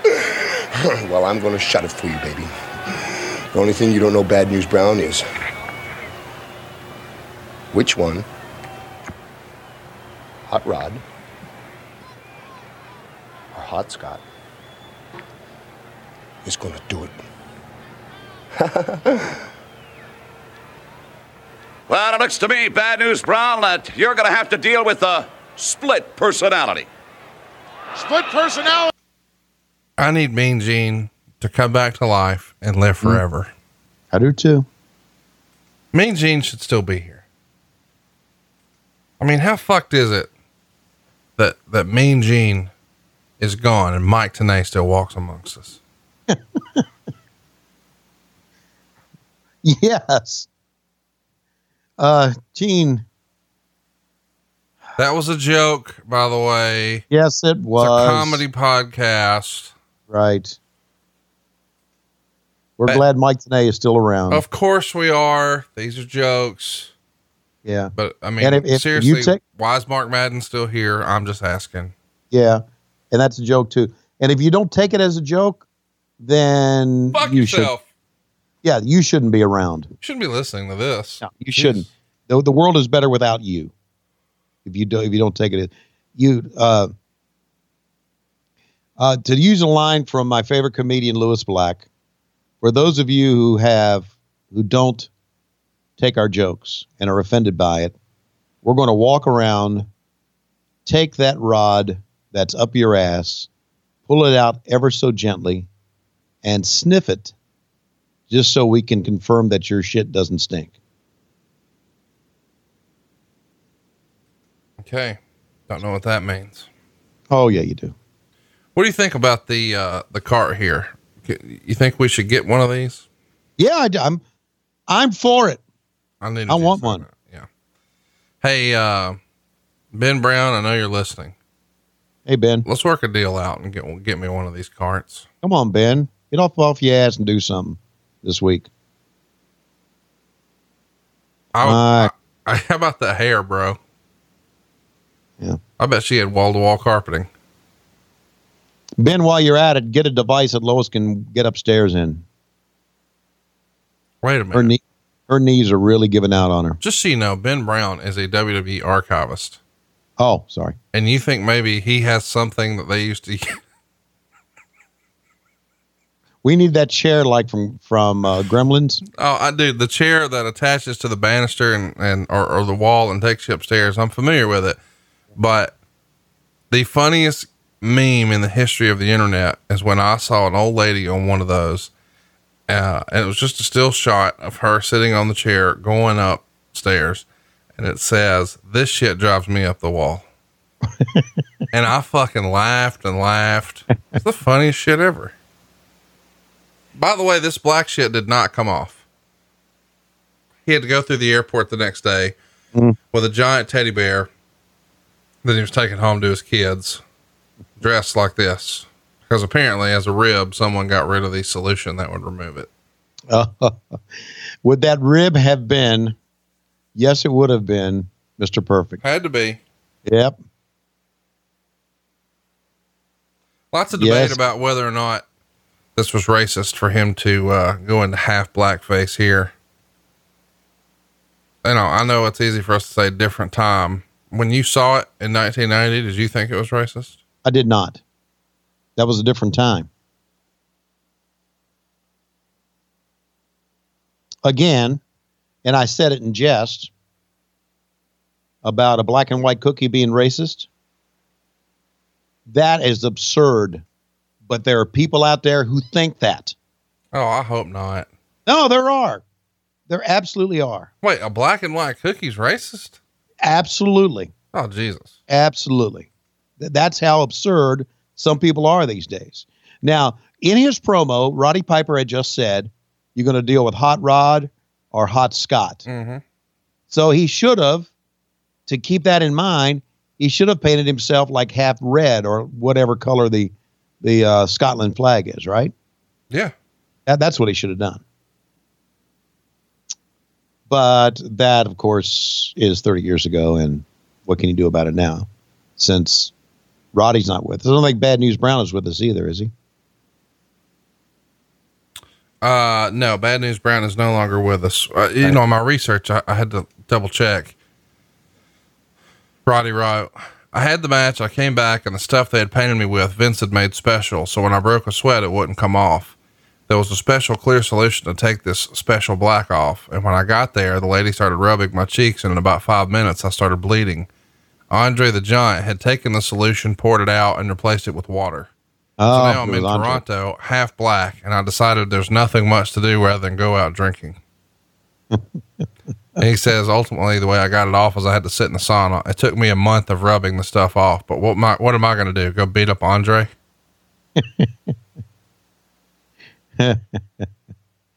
Uh, well, to me, Mr. Perfect would have done it, but Andre sounds right too. Because Andre could get away with shit because, as Piper just said, what am I going to do? Go beat up Andre? He could do all kinds of that shit because when Andre wanted to do something, there was nothing you could do. Nothing. They, the you know, story about Andre is that if he didn't like it, he would sit on you and he would really sit on you and you, you couldn't do anything. So, Bad News Brown, pretty good working punch there.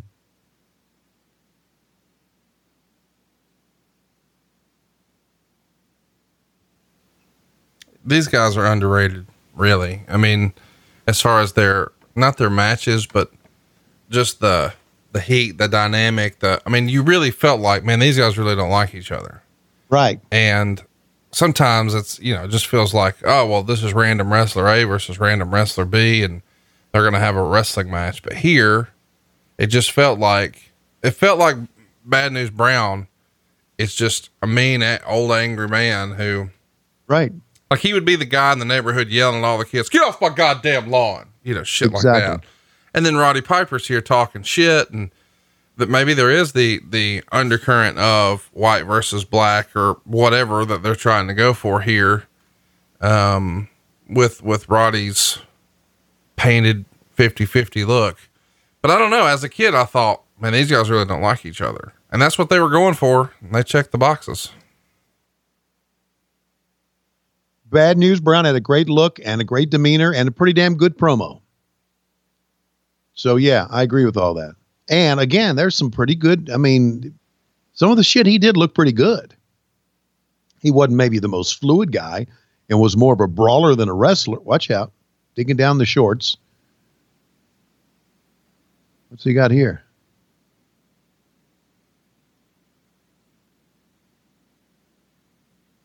Is that a glove on his hand? What So Michael, is- Michael Jackson style glove.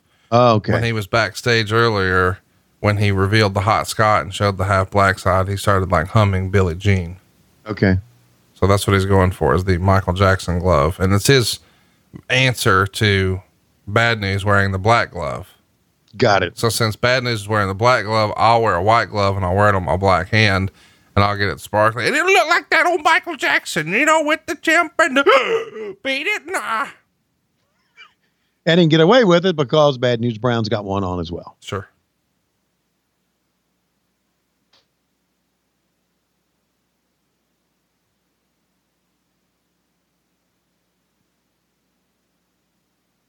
You know, another uh, thing you look at is why it got, he's going to move. Boom. Saw that one.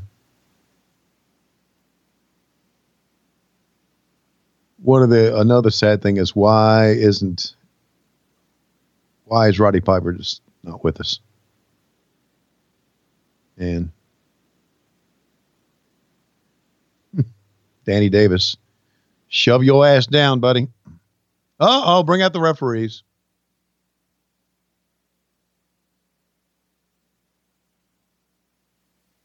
What do you think of the referees in the powder blue shirts and the bow ties? I love it. I do too. I think it feels very old school boxing. It does. And it was very different than anybody else. Rene Goulet, Chief Jay Strongbow, Pat Patterson all come out. Chief Jay Strongbow doesn't get enough credit.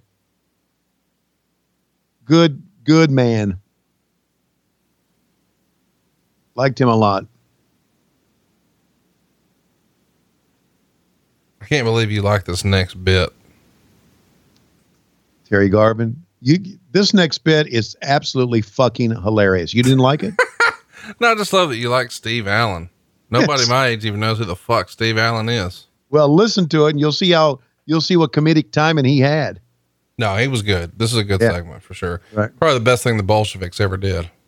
That's right. And the match right. is, is is less time, which is great. Here we go. Tracking. Track it. Tony, we're gonna track it. Okay, In do it. three, two, one. Oh, hi, folks.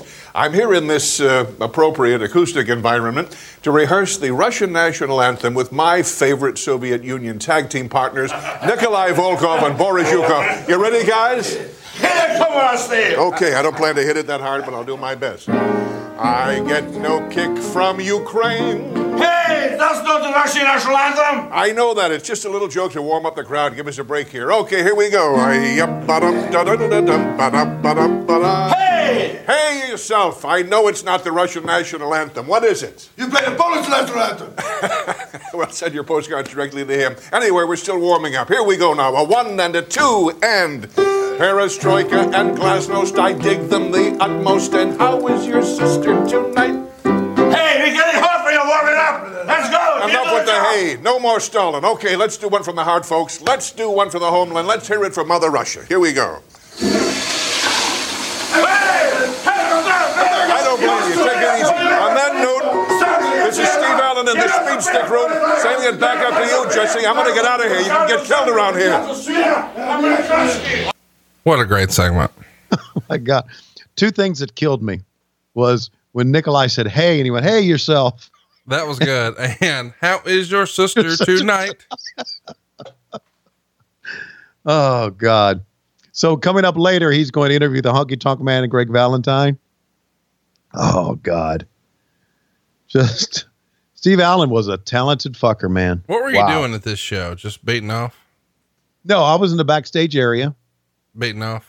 Uh, we we would all, we would produce exclusive videos for Coliseum Video that you Hmm. could see nowhere else. So what did you produce on this show? I can't remember. Of course, Schiavone. Hey, um, I mentioned beating off because it came out in the group chat recently. Can we talk about beating off on this show? Don't we always? So anyway, um, it came up in the group chat.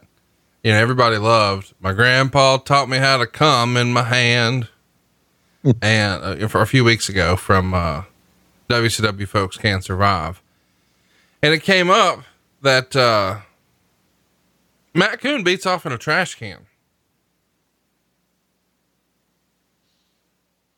I know you're looking for a reaction from that, but I have no idea what to tell you.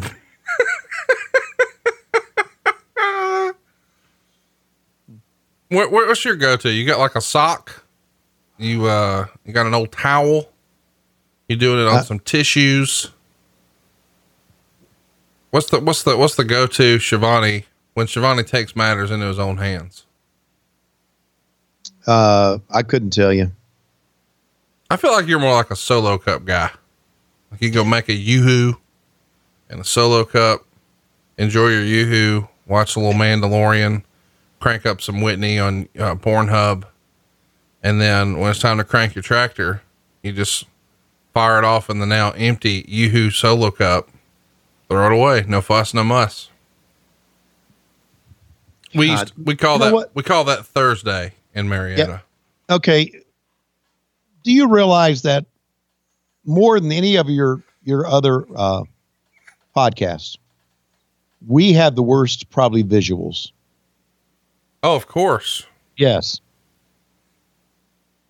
Do you and Arn talking about jacking off? Yes. You do? Yes, usually during a BlueChew spot and involves Kevin Sullivan walking around trying to whack his meat off everything in the in the building. By the way, the bell just rang. We're gonna set up for a finish. I'm gonna play. I'm gonna track it. Beat up on defenseless people. I can't believe it. Look at this. It's over. Oh, beautiful job by the hitman. It's all over. What a quick turn for the Hart Foundation. Bret Hart, such a capable performer, not really getting his chance to shine here as part of this tag team with just a couple seconds against the Bolsheviks.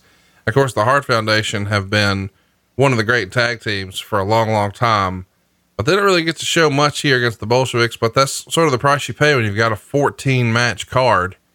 You know, some of the stuff's going to have to be quick and and this was a perfect example of that. Of course, next year in 1991, we're going to see him win the Intercontinental title for Mr. Perfect in quite a match at Madison Square Garden. And things start to really turn around for him. The following year, he'd be the world champion, beating Ric Flair, and he's off to the races. But here in 1990, just a few seconds here on WrestleMania. Oh, I love this. Let me play this. Track it. Site of Super Bowls, the World Series, the will shatter all past Coliseum attendance records on March 24, 1991. Join the more than 100,000 fans who will be part of the biggest WrestleMania extravaganza of all time. California, here we come. I love that promo because they're promoting the LA Coliseum, the Los Angeles Memorial Coliseum on Sunday, March 24th, 1991. They're also saying this is going to be the event that will shatter all Coliseum attendance records, more than 100,000 fans. Of course, as we remember, they wind up canceling that, moving it indoors uh, to a much smaller venue, uh, a fraction of a fraction of a fraction of the attendance. And of course, they would say, oh, it's because of the Iraq war threats. And perhaps some of that played into it, but they were not going to sell that thing even 50% of the way out. And because it's the only WrestleMania like this in history that happened, uh, I thought it was a cool little uh, collector's item when I found a very rare, uh, I, I think there's only a handful of these produced poster promoting WrestleMania 7 at the Coliseum. It's got a drawing of the Coliseum and four flags. Uh, it shows the WrestleMania 6 or 7 logo rather on the front of the Coliseum, and the flags are orange and blue of the Ultimate Warrior, and then like a blue and white WWF, and then the yellow and red Hulk Hogan or Hulk Rules, and then a red flag that says WrestleMania 7. And I thought it was the coolest wrestling collectible ever. And several years ago, uh, my wife got it for me for Christmas and had it framed up, a mint example.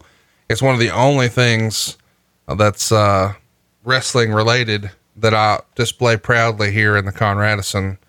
Uh, what a fucking cool little footnote in history to think about such a big show that was moved.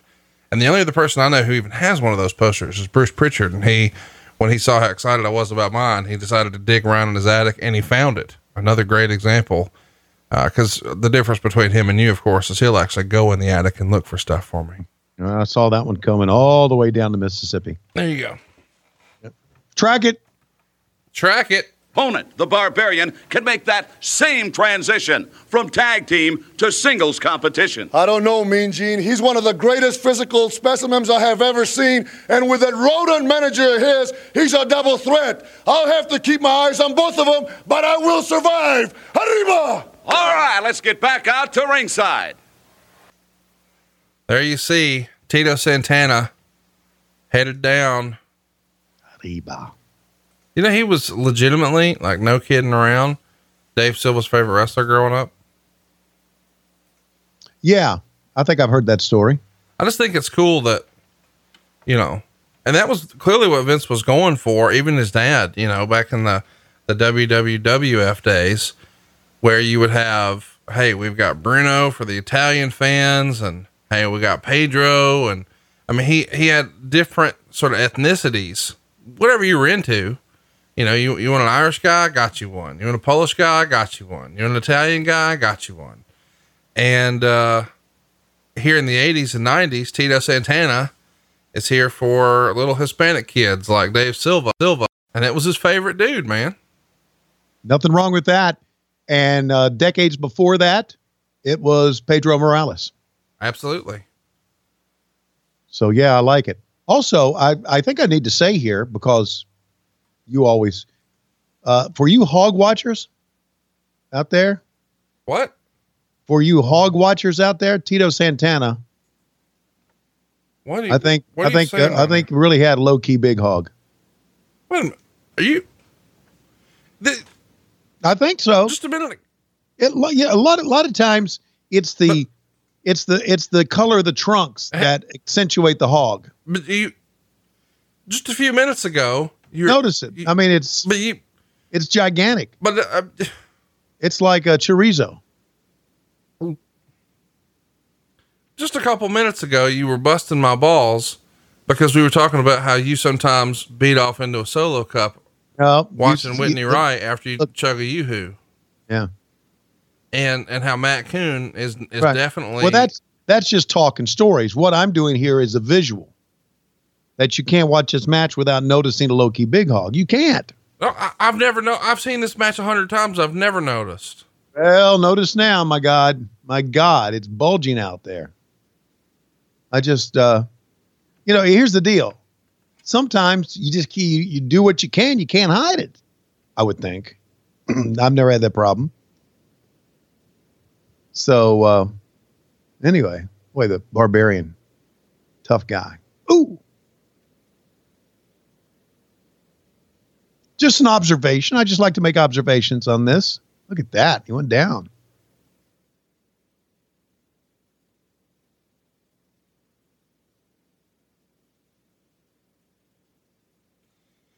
I don't know what's going on here. Oh yeah, you do. It's it's life, man. It's it's life. Can I uh can I tell you I've discovered something at my house? Yeah, please. A uh, a realtor friend of mine posted something on social media showing this little thing that you can hang on your door and it will keep your dogs from barking and going absolutely fucking bonkers at the door. My God.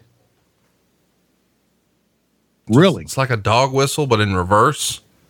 So you can okay. like set it to low, and whenever they start to go nuts, it puts out this tone that we can't hear, but they do, and it makes them not want to bark. So I thought, well, that sounds like bullshit. And I went and looked it up on Amazon. Turns out it's legit. It has a ton of great reviews.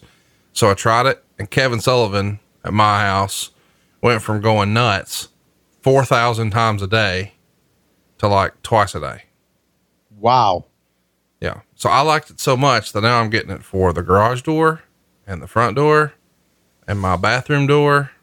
I mean, I'm going to have these fucking things all over where I'll be able to hopefully have a normal conversation without it sounding like I'm Ace Ventura. Mm. Well, I got a feeling about that. What? You need to let those dogs bark. That's part of their natural habitat. Hey, speaking of natural that, habitat, that, that, that's what they do. Okay, so is that what you do with Lois? You just let her be in her natural habitat, let her do what she does? Yes, I do. Here's the other They're, thing you need to know about my dogs, all right? Okay. My wife takes them to the goddamn beauty shop once a month. okay. They come home with haircuts that cost more than my own fucking haircut. and they've got goddamn blowouts and their nails trimmed. Sometimes they got fucking bows in their hair and painted toenails. These are fucking dogs, bro. And you're over here talking to me about let them bark?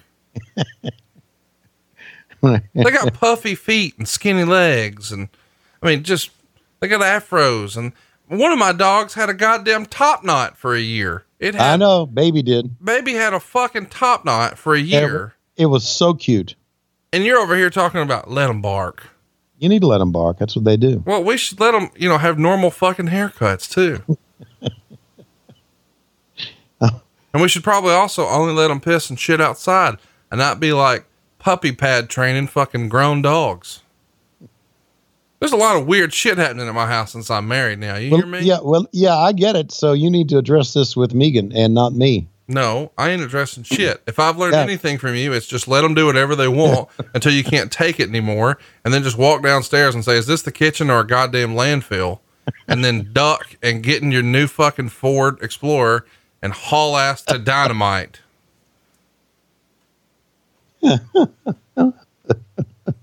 How's that? Uh, wow.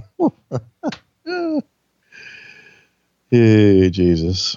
Are you ready for what's coming up next? A Nah, promo with I don't Dusty think I am. Rhodes and Sapphire. I cannot wait Oh, to play the audio from this. You know what we're gonna do when when we see Dusty on screen? We're gonna track it. And here we see back at the Royal Rumble, Bruce Pritchard as Brother Love giving Juanita, aka Sapphire, all the shit she can handle. Macho King does a run in. Oh, and Dusty tries to make the save and he gets bumped for his trouble. Oh, double axe handle off the top on the floor. And how about Juanita going for the ride? A little piggyback ride on the Macho King. Bruce pulls her down by her hair. That was hurtful. You see the ultimate challenge special uh, this past week, sort of a countdown for WrestleMania. And then you see Sherri on the back of Dusty. Sapphire pulls her down, and we've got an old school cat fight here with Sapphire and Sherri Martel. This is like a bizarre version of Beulah and Francine in ECW. Uh, nothing like a hair bill. Hair bills are the best. Mm-hmm. I bet you probably, that's the reason there's all that hair at your house. I bet Lois has been hair billing the dogs around. What do you mean you're a liberal? Here we go. Here we go. Track it. Dusty Rhodes, and at his side, not only his manager, but today his tag team partner, Sapphire. Oh, no, Daddy, you got that all wrong. This is Sweet Sapphire, and this is a common man. And you ain't gonna see no common man. Dusty Rhodes motivating to the ring, sitting on a throne, pretending to be king. And you ain't gonna see no Sweet Sapphire standing by my side with a crown on her head, pretending to be queen. Cause there ain't no king and queen no more. Oh, that's right, honey. So, Savage, if you and Cher want to be crowned, me and Sapphire can get the job done because we know what you're missing. You're missing the most important element in royalty. What you're missing is what we got the crown jewel, baby. Whoa, come on, let's show them what we mean, baby. Crown Jewel. Uh, I'm not sure what he meant either, Jess. Crown Dusty made everything work. Yes, he did. As silly as the polka dot yellow and black gimmick was, he made it work. The Macho King. I thought I thought of all the Randy Savage things. I love the Macho King as much as anything else. Because he made that work too. Yes, he did. With the scepter and the queen. Sensational Queen Sherri. Hell of a look, this uh, capacity crowd, huh? Hell of a look.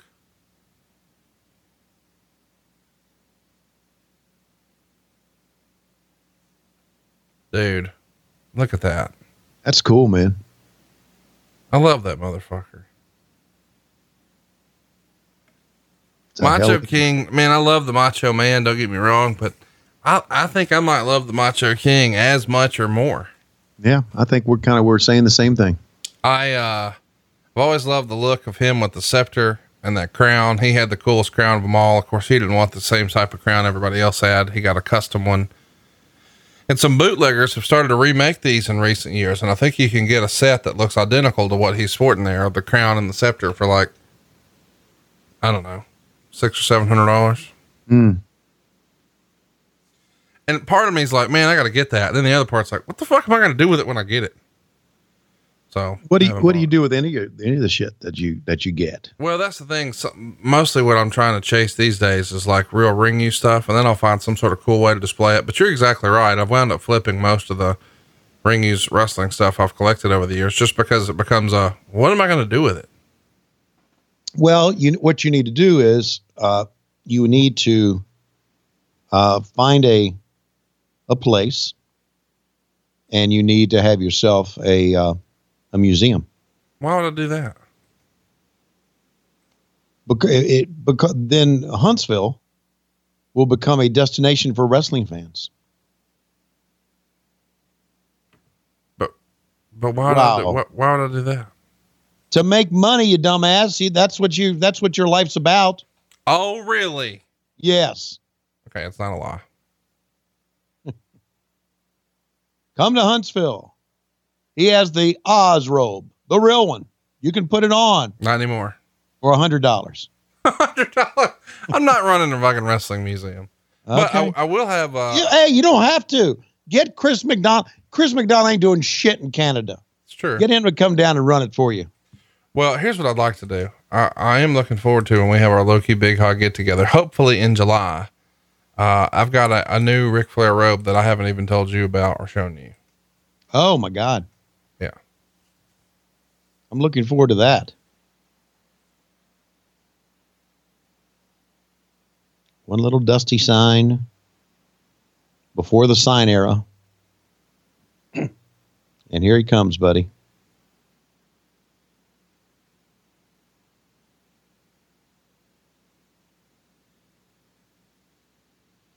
So I think this is a good idea. I know there's a room at the uh, Von Braun Center that they would they would give you Why are you saying things like this? because you're Conrad Thompson. And on this show and on all your shows, well, on this show, you're Conrad Thompson shit disturber. On your other shows, you're Conrad Thompson uh, contrarian. But in Huntsville, you're Conrad fucking Thompson. I've never said anything like that. No, I know you haven't. You don't have to. It's what you call common knowledge. Speaking of common knowledge, how about the common man here? I'm gonna, I'm gonna track it. Track it. A lot of scores to be settled here. Dusty just chased the Macho King right out of there. Stop the music! Stop the music! Uh-oh. Oh yeah!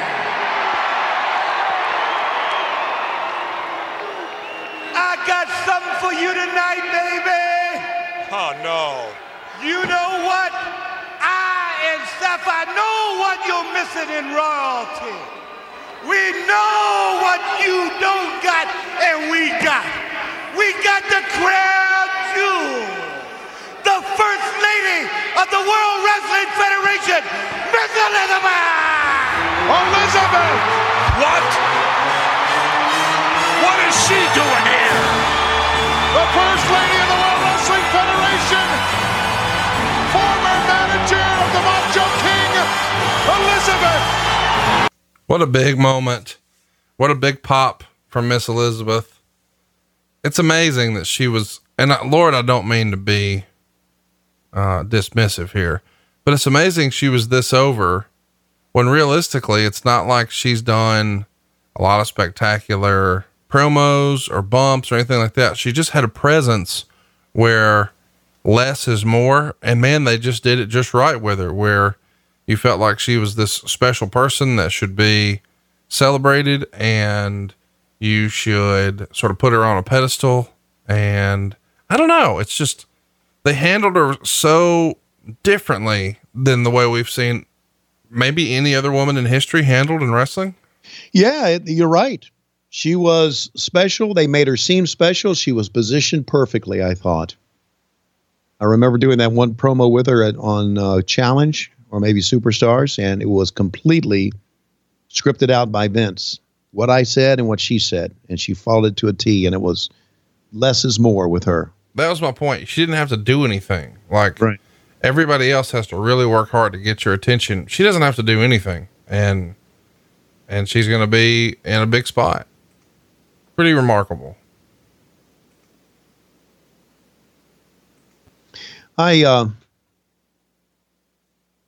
I thought about something too as Dusty was was grabbed the microphone. In his illustrious career, and of course, you know, Dusty didn't have many more years after this wrestling. Yeah, just a handful. Right. This is this is the biggest crowd Dusty ever wrestled in front of. Yeah. How about that? Well, it's also too, you know. By the way, I love seeing him rock these white and yellow boots. Piece of my uh, favorite piece of my collection, because those to me are like the iconic Dusty Rhodes boots.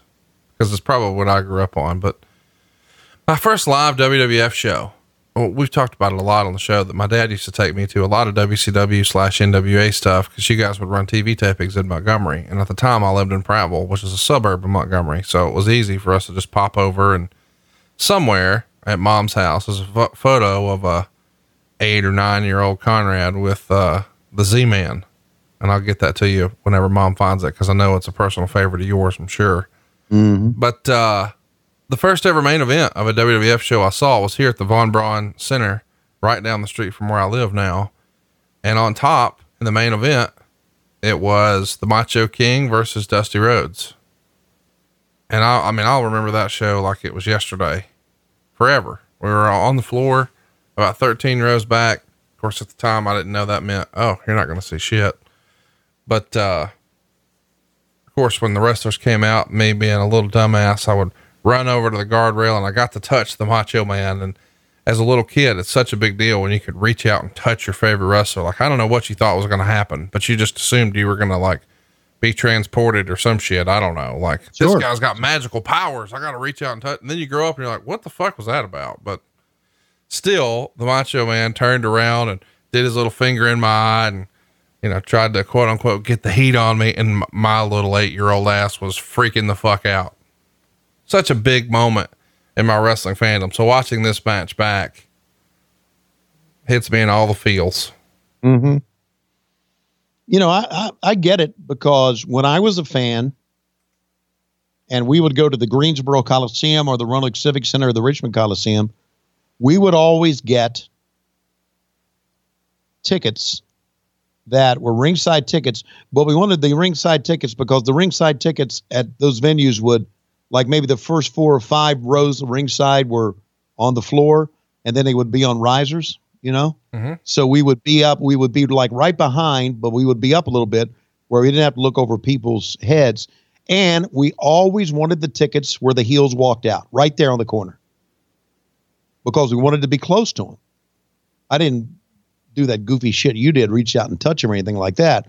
But I was, I was always right there on the side where they walked out, so I could be close to them, see them up close, walk Yep. out. Yep. That's how. That's how. That's where I. That's where I sit all the time. Let's talk a little bit about the Macho Man. What a fucking run he had. You talked about this is the biggest crowd that Dusty worked in front of. And by the way, what a cool way to sort of wind down your career working with the Macho Man at WrestleMania. Sure. Uh, but the Macho Man, man, he'd been on such a tear. WrestleMania 2, he was in a big feud. And of course, Miss Elizabeth is right in the center of that. But he's working against George the Animal Steele. But then you want to talk about turning the volume up. WrestleMania 3, it's him against Ricky the Dragon Steamboat and arguably the greatest intercontinental title match ever. Certainly the best WrestleMania match at that point ever. They just tore it up. WrestleMania 4, he's going to win the world title and be celebrating at the end of the pay per view in the ring, posing with Hulk Hogan. WrestleMania 5, he's on top working with Hulk Hogan. WrestleMania 6, he's working with Dusty Rhodes here. WrestleMania 7, it's a retirement match with the Ultimate Warrior. WrestleMania 8, it's the world title match versus Ric Flair. Unbelievable run that the Macho Man had. For whatever reason, he always found himself in a very, very good spot at WrestleMania. And that's because of a couple of things. Number one, he could work. Number Yep. two, he could do a promo. And number three, he was always a pro. He was always dressed, ready to go. He did whatever they asked of him. I know because it, and I've said I think I've said this before on this on this podcast. When we would get there to do uh, to do interviews that day, and there was a lot of interviews going on in the backstage area. They had English, they had uh, pre tapes, they had English one, English two, international one, international two. They had like five interview sets in the back, and you wanted the guys to get there and get in their gimmicks. You never had to ask Randy to do that. He was always ready to go. He was a professional of the utmost. And so that's why he got the run. I mean, he, you obviously had to be able to, to do it, but the scepter. Boy, he's going to crack that motherfucker over the Ultimate Warrior's head in a big way one day. All this stuff, this is my shit, man. This is my timeline. Who's the one that, uh, who's the one that wanted the time codes? What's his name? Dwayne. Hey, Dwayne. 137, 138, 01, 138, 03, 138, 04, fucker. oh, you want something from me? All right, here it is, you fucker. oh, gonna Sherri ain't gonna knock a double coconut for the macho man. You could you could do that with Sherri, man.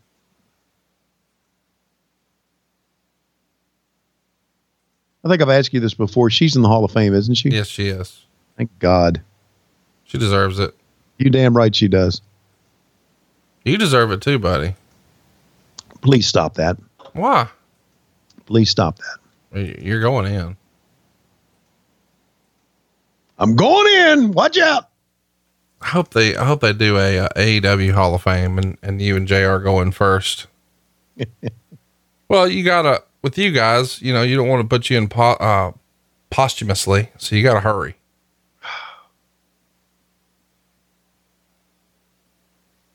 what? Living with Lois is high risk, man. she can come across that head with a fucking frying pan any day now. Yes, when I'm not looking. I mean, that could be all she wrote, buddy. Mm-hmm. Bing. Elizabeth rolled her in. Hey, so you you never told us as we're watching these guys tear it up here.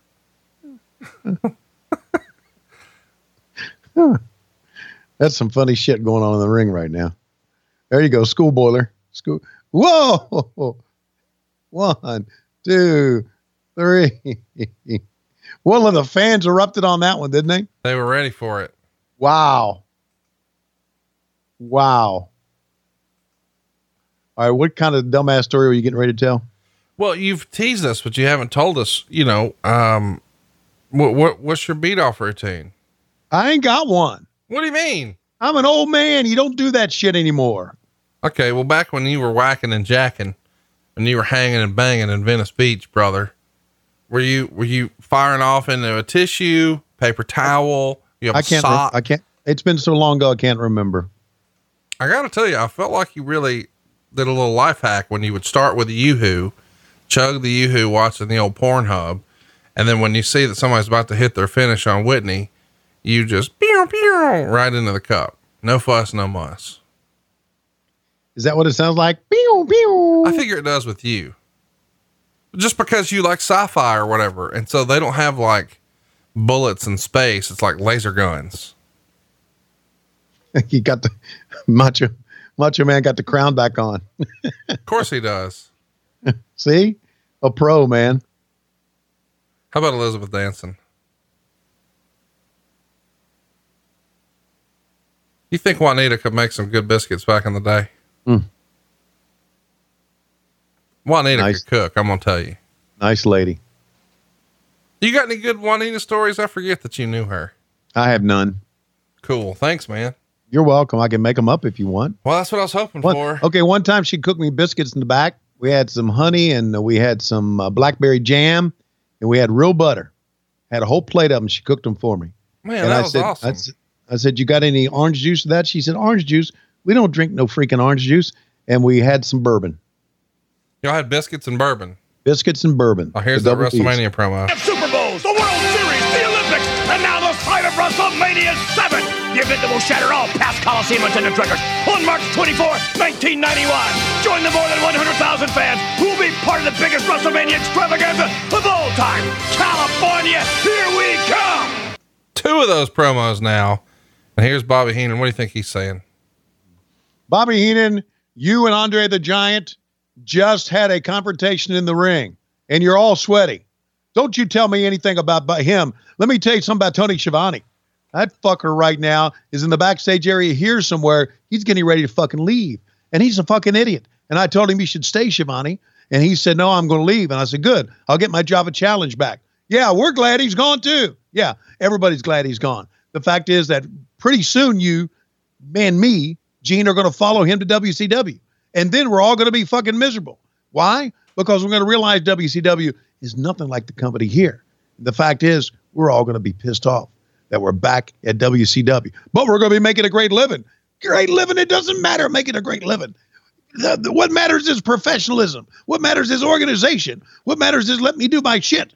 And that, that at, at WCW, they're not going to let us do our shit. And eventually they're going to fire me. That's right. And eventually they're going to go out of business. And eventually you and I are going to be dead. Well, everybody's going to be dead, you fucker. Get out of here and let's go back to the ring. No, let's go to this. Track it. Track it. Please welcome with me Hollywood's own Rona Barrett. Rona, Hi, welcome. Gorilla. Lovely to be here. Can you believe it, having two bookends like this? God. Well, Rona, I understand that there's some talk around that you have some tidbits of information concerning some of our own. Well, I have to first tell you, it's very difficult coming up with information on you people. You're kind of got very clean images. Yeah, but if anybody could come up with something, I know you could. Well, being the investigative reporter that I am, I have uncovered a very interesting little piece of film about someone who seems to be in very close proximity to us. Uh, you resemble that remark, Jess. You're talking to me? Well, I. You think you have something on Jesse the Body Ventura film? What'd you see? Predator? Running Man? Well, I'll tell you the truth. It was a little piece of film from sort of the adult library variety. Wait a minute. X-rated type wait, stuff? Wait a minute. Well, there was this photograph of this guy in this film, and I must say. You're talking about Sylvester Stallone, right? No, in fact, I brought the film with me, so let's. We have the footage. it. Let's roll it. Wait a minute, wait a minute, wait, wait, wait, wait. Let's go to Sean Mooney. Sean is standing by wanna with the, the Macho. King and Sensational Sherri. Sean, go ahead. With me, the Macho King, along with sensational Queen Sherri and Macho King Randy Savage. You got a lot more than you expected in this match, especially with the appearance of the crown jewel, Miss Elizabeth. You hit the nail on the head. And you better get on the phone and call somebody because suffering builds character in the American dream. I didn't think that you deserved my full attention, but mind games are my thing, yeah. And suffering builds character, and you're gonna learn a lot of character, and the crown jewel doesn't exist. Macho King, Macho King, we know you're fired up, but what does the future hold for the Macho King and the Queen of the World Wrestling Federation sensational? It'll never happen again. We'll never be embarrassed again. And I guarantee you the American dream will feel the wrath of the Macho King and the Sensational Queen. You sealed the nails on the you know what, and the crown jewel doesn't exist. And I got you. I got all of you now. This one is far from over. Let's go to Mean Gene Okerlund. Oh, I'll tell you something. Well, I've got the feeling uh, somebody is going to be spending some very unpleasant time with sensational Queen Sherri. Here's a couple of guys. Ain't gonna be us. Brand new champions of the We got world. it. They are indeed Axe and Smash from Demolition and Gentlemen. Something else you got got to it, be happy. Whoa! Gene Okerlund, you know what it's like when you got the biggest and baddest dude tied up in the ropes and you got Haku on your knee and you look up at your partner. You get goosebumps all over your body because you see victory. This is what it's all about. So no matter where it is or who it is, bring it on because we're ready. Isn't that right, Axe? Wait a minute, gentlemen. I, I've got to bring up the names of the Hart Foundation. Not only bring have up the Hart Foundation, but right now, this is a natural high. You know something, Gene? We won these belts for the third time. I didn't think it'd get any pleasant, any more sweet, but it is. The first time and the second time, we were odds-on favorites. This time, there are a few doubters out there. 70,000 plus people witnessed the match. Some of them didn't think we could do it. But this man and myself, we knew we'd get the belts. We can't even celebrate. Because as soon as we get the championship, you got the Hart Foundation. They want a chance at the gold. You come after it because we're the champions and we're going to stay the champions. All right, I thank you, gentlemen. Heading for an Up With People concert to celebrate. They are Demolition. Jesse Gorilla, let's get back to you. Some important things have gone down already, Jess. Uh, new tag team champions here in the World Wrestling Federation. As I Absolutely. predicted. uh, Absolutely, Gorilla. Important things have gone down. I noticed you put a few down during Oh, the five incidentally, minute Jess, during the break, I went back. The director showed me the footage that Rona had brought, and believe me, there was nothing. It was nothing to speak of anyway. Good. You know what's coming? You know, Absolutely. the ultimate challenge, The the, big ultimate one, what challenge. everybody's been waiting for. Let's go back to ringside. Hulk Hogan, the greatest World Wrestling Federation champion of all time. Here we are at WrestleMania 6. The waiting's over. Here comes the ultimate challenge. You know something, Mean Gene? You don't have to remind me and my Hulkamaniacs that at Sky Dome we're gonna face the ultimate challenge, brother.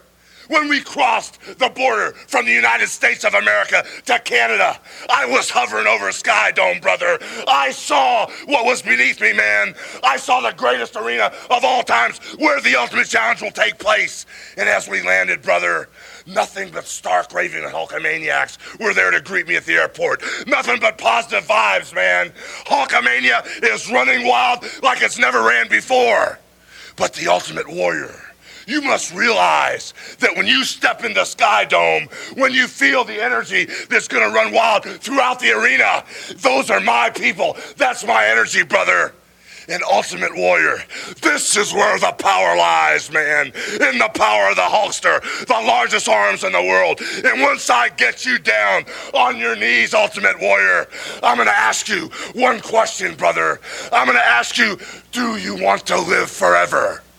And if your answer is yes, Ultimate Warrior, then breathe your last breath into my body. I can save you. My Hulkamaniacs can save you.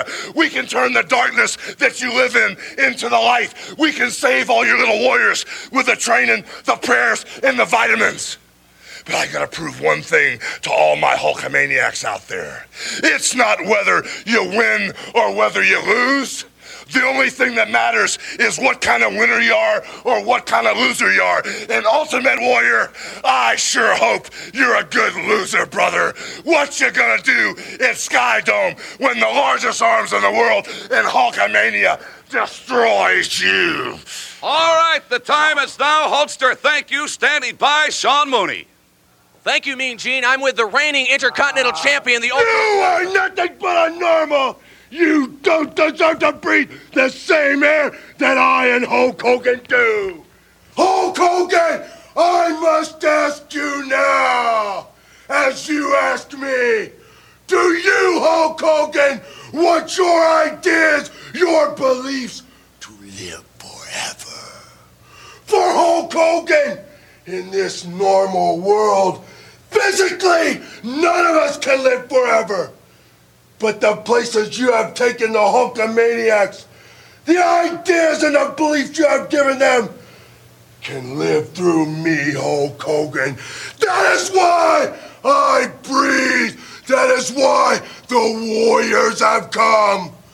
Hulk Hogan, there are ones that question where you are taking them. Do you no longer want to walk or step into that darkness? Hulk Hogan, the darkness I speak of is nothing to fear. It is about the beliefs of accepting any and all challenges at the cost of losing everything, Hulk Hogan. You have lived, Hulk Hogan, for the last five WrestleManias for this one belief. Now, Hulk Hogan, I come to take what you believe in further than you ever could. I come, Hulk Hogan, not to destroy the Hulkamaniacs and Hulkamania. I come, Hulk Hogan, to bring the Warriors and Hulkamaniacs together as one. As we, Hulk Hogan, accept all the challenges with all the strengths of the Warriors and the Hulkamaniacs together. Hulk Hogan, The colors of the Hulkamaniacs are coming through the pores of my skin. And Hulk Hogan, when we meet Hulk Hogan, I will look at you and you will realize then that I have come to do no one no harm, but only Hulk Hogan to take what we both believe in to places it shall never have been. What? What do you think of those promos, buddy? They're pretty heavy, man. Darkness and the Warriors and everything. uh, I don't know where they were going with this, but I, but the people bought it, didn't they? Oh yeah. Yeah, you know, I- ultimately it's not going to be a hit long term, but dude, you know how many people were huge Ultimate Warrior fans, myself included. Daniel Bryan of all people has said that that was his favorite wrestler growing up and one of the reasons he wanted to be a wrestler. Daniel Bryan. How about that? And it's like normally it, it was out of the norm for wrestling interviews. They talked more about mystical stuff. And of course, as we mentioned on this program, uh, we had no idea that the warrior was a Native American, right? Right, yeah. Well, it's definitely uh, uh, an Indian gimmick. But I didn't know that. Did you know that at that time? Yeah. Really? Yeah. I thought he was just some sort of guy that painted himself up, like like the Road Warriors. I didn't realize it was. I mean, if, if you would have talked he about Native go, "Whoa, whoa, Americans whoa." and tribes and shit like that, I I'll- think I like that he didn't they didn't hit you over the head with it the way Tatanka did. The whole yee yee yee bullshit. right. And like like many of the Lord, did you see the Yeah. Yes, I, yes, I did. How did you know sell that? Mm, By the way, this fucking rocker gear. We got to do this. So, hey, what do you guys want? Why don't you just like go down to Michael's, get a bunch of like uh paint, and then just splatter it all over some yellow shit, and then just fringe out the sleeves. Perfect. like this is the fuck. You and I could create this gear they're wearing right now. It's literally just take a yellow shirt and like sling paint all over it, and then write your name on the back. yeah, bedazzle it. This is horrible. Mm-hmm.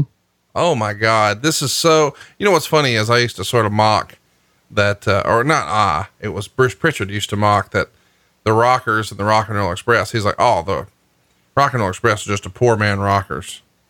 Mm. Uh, look at No. what they're wearing right here, buddy.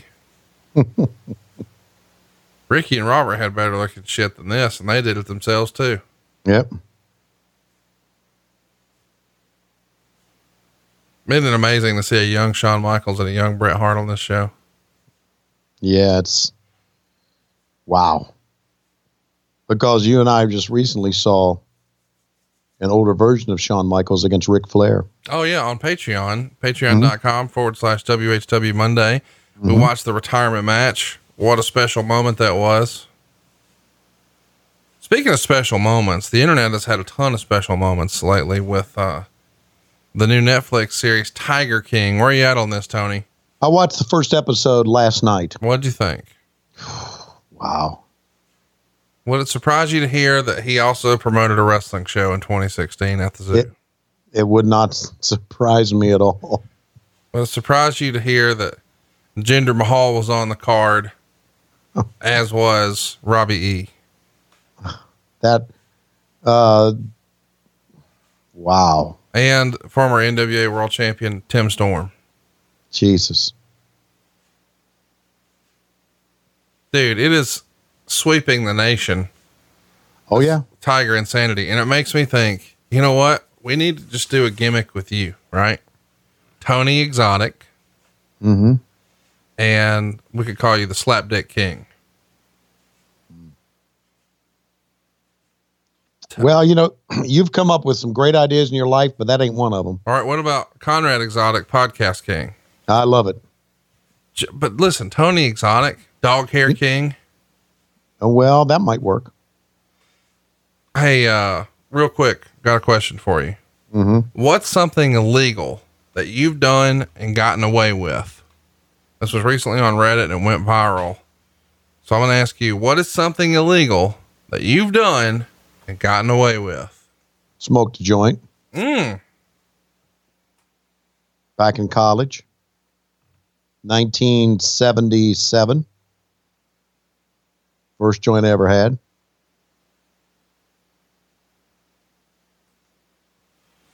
Well, the, uh, the most popular answer I saw here was again, the question is, what is something illegal that you've done and gotten away with? My most favorite answer I saw. So, you know how some people have bowls of candy with a take one sign out for Halloween? well, I fucked a dead moose.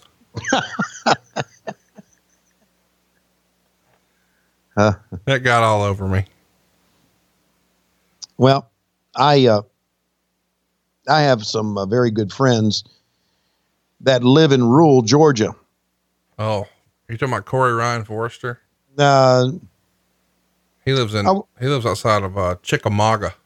okay, now this is like it.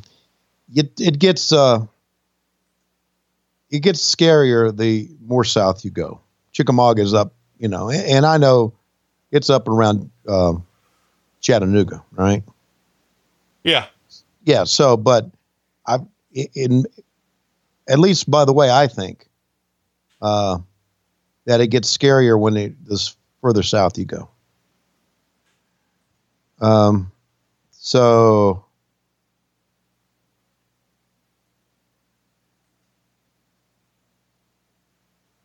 You okay? Yeah, I just got a text from Cody. Sorry. So anyway, here I'm, I'm also looking for this.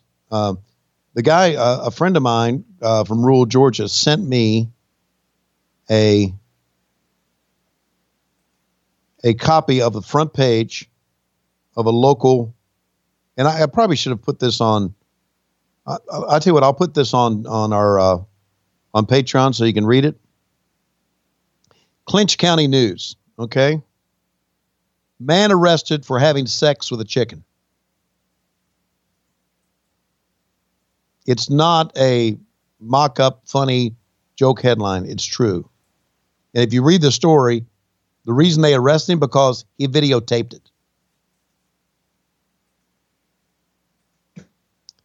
There you go. It's the world we live in. Why would you videotape that? I, that's what I'm saying. I'll put that on Patreon. So you can enjoy that. When did you know that, uh, shit Hmm. was getting deep with Corona? Uh, when when the NCAA canceled their tournament. Hmm. To me, it was when 360 Waffle Houses closed.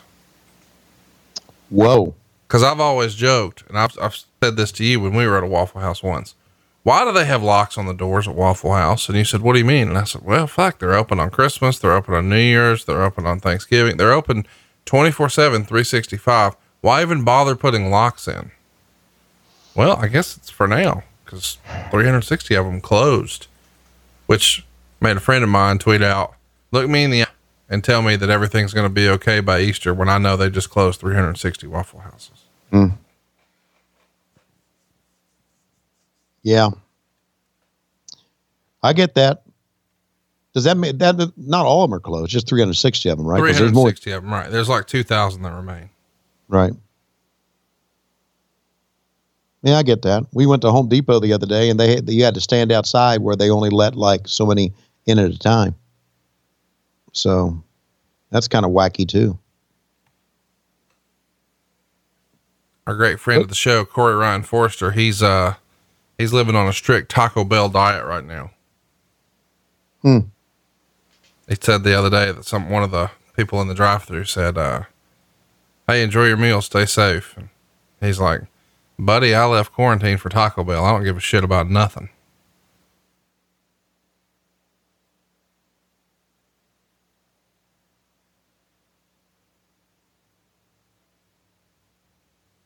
You want to give Dwayne a countdown here?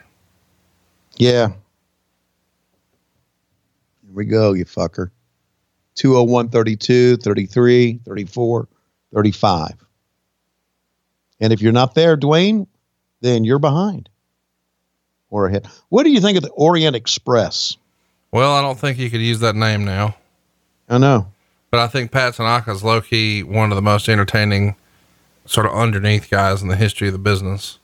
I agree. He's like uh, an Asian George South. He never had a bad match.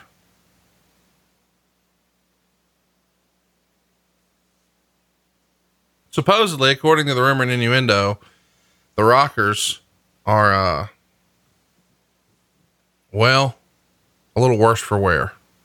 Supposedly, they've been partying pretty big. Oh, well, I would imagine they would. Wouldn't you imagine two good looking guys like that had a lot of partying to do? The rumor and innuendo is that, uh, wow. I I think somewhere on commentary, Gorilla says the Rockers look lethargic today. So it's a babyface announcer burying a babyface team. And Supposedly they didn't show up in their best condition. Not that they were uh, drunk, maybe they were just hungover, but they also hadn't been getting along. Uh, apparently at a TV, they both showed up like a month or two prior to this. They both showed up battered and bruised because they got in a fight with each other in real life. And of course, wow. Vince is pissed off at this, pulls them off WrestleMania completely because they look like shit and replaces them with the Bolsheviks. But they make their way back on the card, but then wind up losing to the Orient Express. But imagine the original plan for this show, Rockers Hart Foundation. That would have been tremendous. Sure would have been. It'd been been a little bit longer than uh, whatever ten seconds it was, or they had come up with for the Hart Foundation Bolsheviks match. How, how terrible is it that in this era, they always had Asian heels like sort of tiptoe and sneak up behind you and then throw salt in your eyes? Could that be Yeah. any more fucking stereotypical? Watch out! Track it. Track it. In the music business today. Unfortunately, they are not here, so let me introduce instead the band that is awaiting our arrival the Honky Tonk Man and Greg the Hammer Valentine, now known for reasons that remain obscure as not only rhythm, but believe it or not, blues. Hiya, fellas. Hey, see you're in the groove already. Nice to see you. Thank you, Steve. Thank you. Thank you very much. Since you know a little bit about music yourself, you must be really anxious to hear us play our new hit, Hunka Hunka Honky Love. Well, to be perfectly honest, uh, Honky, I haven't been this excited since I found out that uh, Pee Wee Herman was straight. But you know, Honky, I can't help notice that you, uh, I gotta say this, you remind me of somebody. Uh, Bill Haley, no, that's not it. Chubby, Ch- no, it's not Chubby Checker. I know, you remind me of Elvis, that's it. Elvis Costello. Or is it Abbott and Costello? I'm a little confused about you guys. Well, thank you, Steve. I'm really excited because when we go out there, it's going to be big. It's going to be bigger than Michael Jackson, bigger than the Rolling Stones, even bigger than a Beatles reunion. I can hear you, but at least as big as when Tiny Tim played the Vince Lombardi rest stop off the New Jersey Turnpike. That's right. So if you'll excuse us, we've got to get to practicing now. Because we're on our way to the Rock and Roll Hall of Fame. Great. I'll call ahead and warn them you're coming. Back up to you, Gorilla. Is that not great? I'll call ahead. And I'll call ahead and warn them. he was tremendous, man. Steve Allen was. Did a great job. And unfortunately, now we've got Dino Bravo and Jim Duggan. Mm. Does anybody want to participate in this at all? No. Well, Tony, I feel like you should check your email. It's time for a little Tony Sings Country. All right. Let me uh, let me get to my email. Hang on a second. In the tune of uh, Waylon Jennings, Mamas Don't Let Your Babies Grow Up to Be Cowboys, I present to you the Schiavone version. Mamas Don't Let Your Babies Grow Up to Schiavone. I don't know the uh, I don't know the tune to this. Really? I mean, I only know I only know the uh, only know the chorus. Mama, don't let your babies grow up to be cowboys. I mean, it feels like you nailed it right there. okay. You don't think so? Yeah, I think so. Do you need to practice a little bit or are you, are you ready? Uh, let me get some uh, let me get some background music for it, okay? So let's uh, let's uh, oh, is there gonna be is it, is Is there going to be a gun involved in this match? A gun? No. No. Okay. That's a different This is not. This is not when Dino was killed, right? No, but that will be coming up soon on uh, Dark Side of the Ring. It comes out every Tuesday on Vice. As we mentioned, uh, we've already got the Benoit one and the New Jack one in the can. Coming up, I think we got Brawl for All, and I know that we've got an, uh, an Owen Owen Hart episode. We got a Dino Bravo episode. Lots of good stuff coming. It's on Vice. Check your local listings. I have Direct TV, so, so I get it. But if you can't find it on Vice, it will be on YouTube. But look for it on Vice. Support these guys. We want a season three. Uh, Here you go, Tony. Here's a sample of what this sounds like. Oh, I got it. I got it.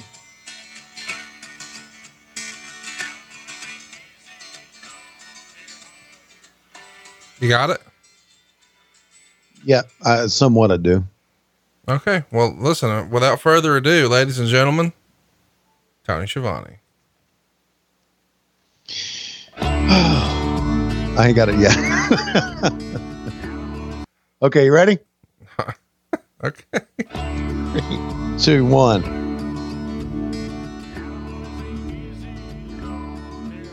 Shawnees ain't easy to love and they're harder to hold. They pull out enough good to shampoo a buffalo. Ill fitting clothing and Dave Silva neckties and sweet DK cash for a car. Put him on your TV to say we're out of time, and he'll say, okay, JR. Mama, don't let your babies grow up to Schiavone. Don't let them half-ass things or not give a fuck with the best job you have and waste all your luck. Mama, don't let your babies grow up to Schiavone.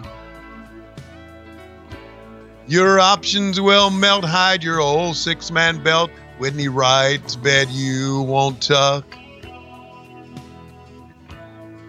Schiavone's like Batman sci-fi and walk on their dog hair. Francine, Medusa, Britt Baker, any chick who still to them, they love him, invite him to Vegas, but they, they do invite him, won't see him. Till his little dong no T-Mex opportunity knocks, then leaves. Mama, don't let your babies grow up to Schiavone. Don't let them half-ass things or not give a fuck with the best job you had. You at waste all your luck. Don't let your babies grow up to Schiavone. Your options will melt. Hide your old six-man belt. Whitney Wright's bed you won't tuck.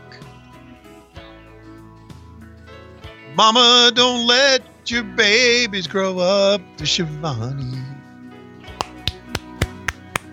Don't let them have it. And we fade out. And we fade out. Shout out to Matt Coon for uh, doing the lyrics. That'll be the last time I bother him with that. But uh, great job. Don't let your babies, Schiavone. Okay. Now, as as normal, when I uh, go to another browser here, I lose my time. Where are you? I'm at two minutes, 10 seconds, and 37, 38, 39, 40, Two minutes. Two minutes. Uh, two hours. Ten minutes. And what? 43, 44, 45, Yeah, 46. I got, I got to catch up with you. Why does it pause when you open another browser? I don't. know. I, I put. Uh, I put my. Um, I don't know. I got a nice computer too. I watched my WWE on uh, Safari, and then I opened my email on uh, on Chrome, and for some reason it it stopped Safari. I don't May know. I suggest that you start using your phone for one of those or an iPad? Yeah, well, I had my. I was playing my music on my phone. So, uh, so where are you now?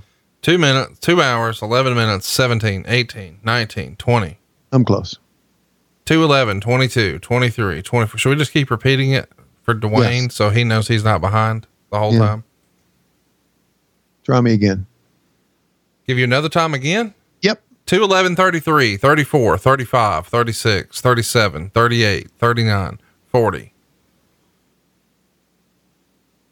2 11 43, 44, 45. We're on time. There we go. Jesus. Thank you. Jim Duggan hits. Jim Duggan now goes back and he's got the, the two by four on the back. Two by four on the back. Two by four in the back. One, two, three, and Duggan wins it. And that was the end of Dino Bravo. He would go on to be shot and killed by the mafia uh, the day after this, I think. You know, Dino Bravo, uh, at, in the years of Jim Crockett Promotions, was a pretty big star at one time. He and uh, Mr. Wrestling Tim Woods were the World Tag Team Champions, beat the Andersons on TV. When Tim Woods put the figure four on Ole Anderson, and Ole had to give up. See, I remember when I was a fan. I remember that shit when when I was a fan. But when I started working in the business, I couldn't. It was just, I don't know. You just didn't remember it. No, I get it. Because it's not something you're, it's just Tuesday then. Right, right. It's just a job. Yeah. Yeah. But the stuff that you remember is the stuff when, that you, that when you were younger, that, Yeah. Wow, man, they were wiping old Duggan out. Here. Yeah. Remember how that smelled, have him sit on you like that? Yeah. It- yeah. Yeah. Yeah, that's right. Yeah. You know what? I have to say this Yeah. about the show. Yeah. Uh, I know everybody remembers it for Hogan and Warrior, but it's Yeah. a pretty damn entertaining show here. Yeah. There's a lot going on. Yeah. Yeah. Yeah. Are we going to track the Jake Roberts interview? Yeah. Okay, would you stop saying yeah? Yeah. Would you say something else? Yeah. Because as you know, Jake Roberts is being used in uh, AEW right now. Yeah. That's pretty good stuff, isn't it? Yeah. All right, here we go again. And ooh, Yeah. ugh. Ugh.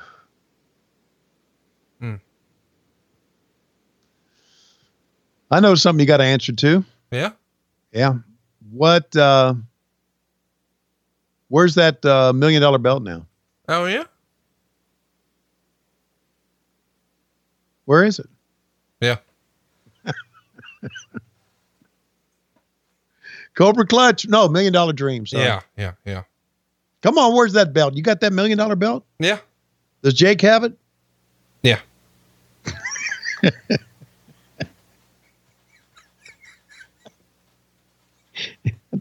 Hey, one of my favorite belts. Wouldn't you agree? yes. Yeah. yeah. Yeah. Uh, these two guys could work, man. Oh, yeah.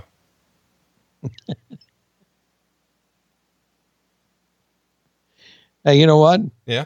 Just say, just do me a favor. Yeah. Just uh, record me saying, uh, you saying yeah, like 50 different ways. Yeah. And just send it to me for the next podcast, and I'll just play it from here. Yeah.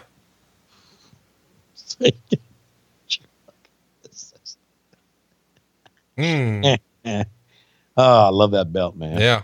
Yeah.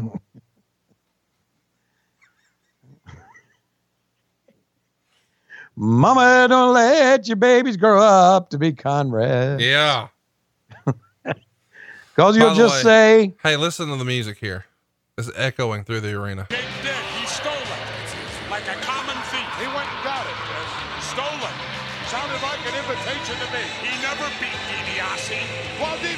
Never beat anybody for the belt either. He created it. He certainly did.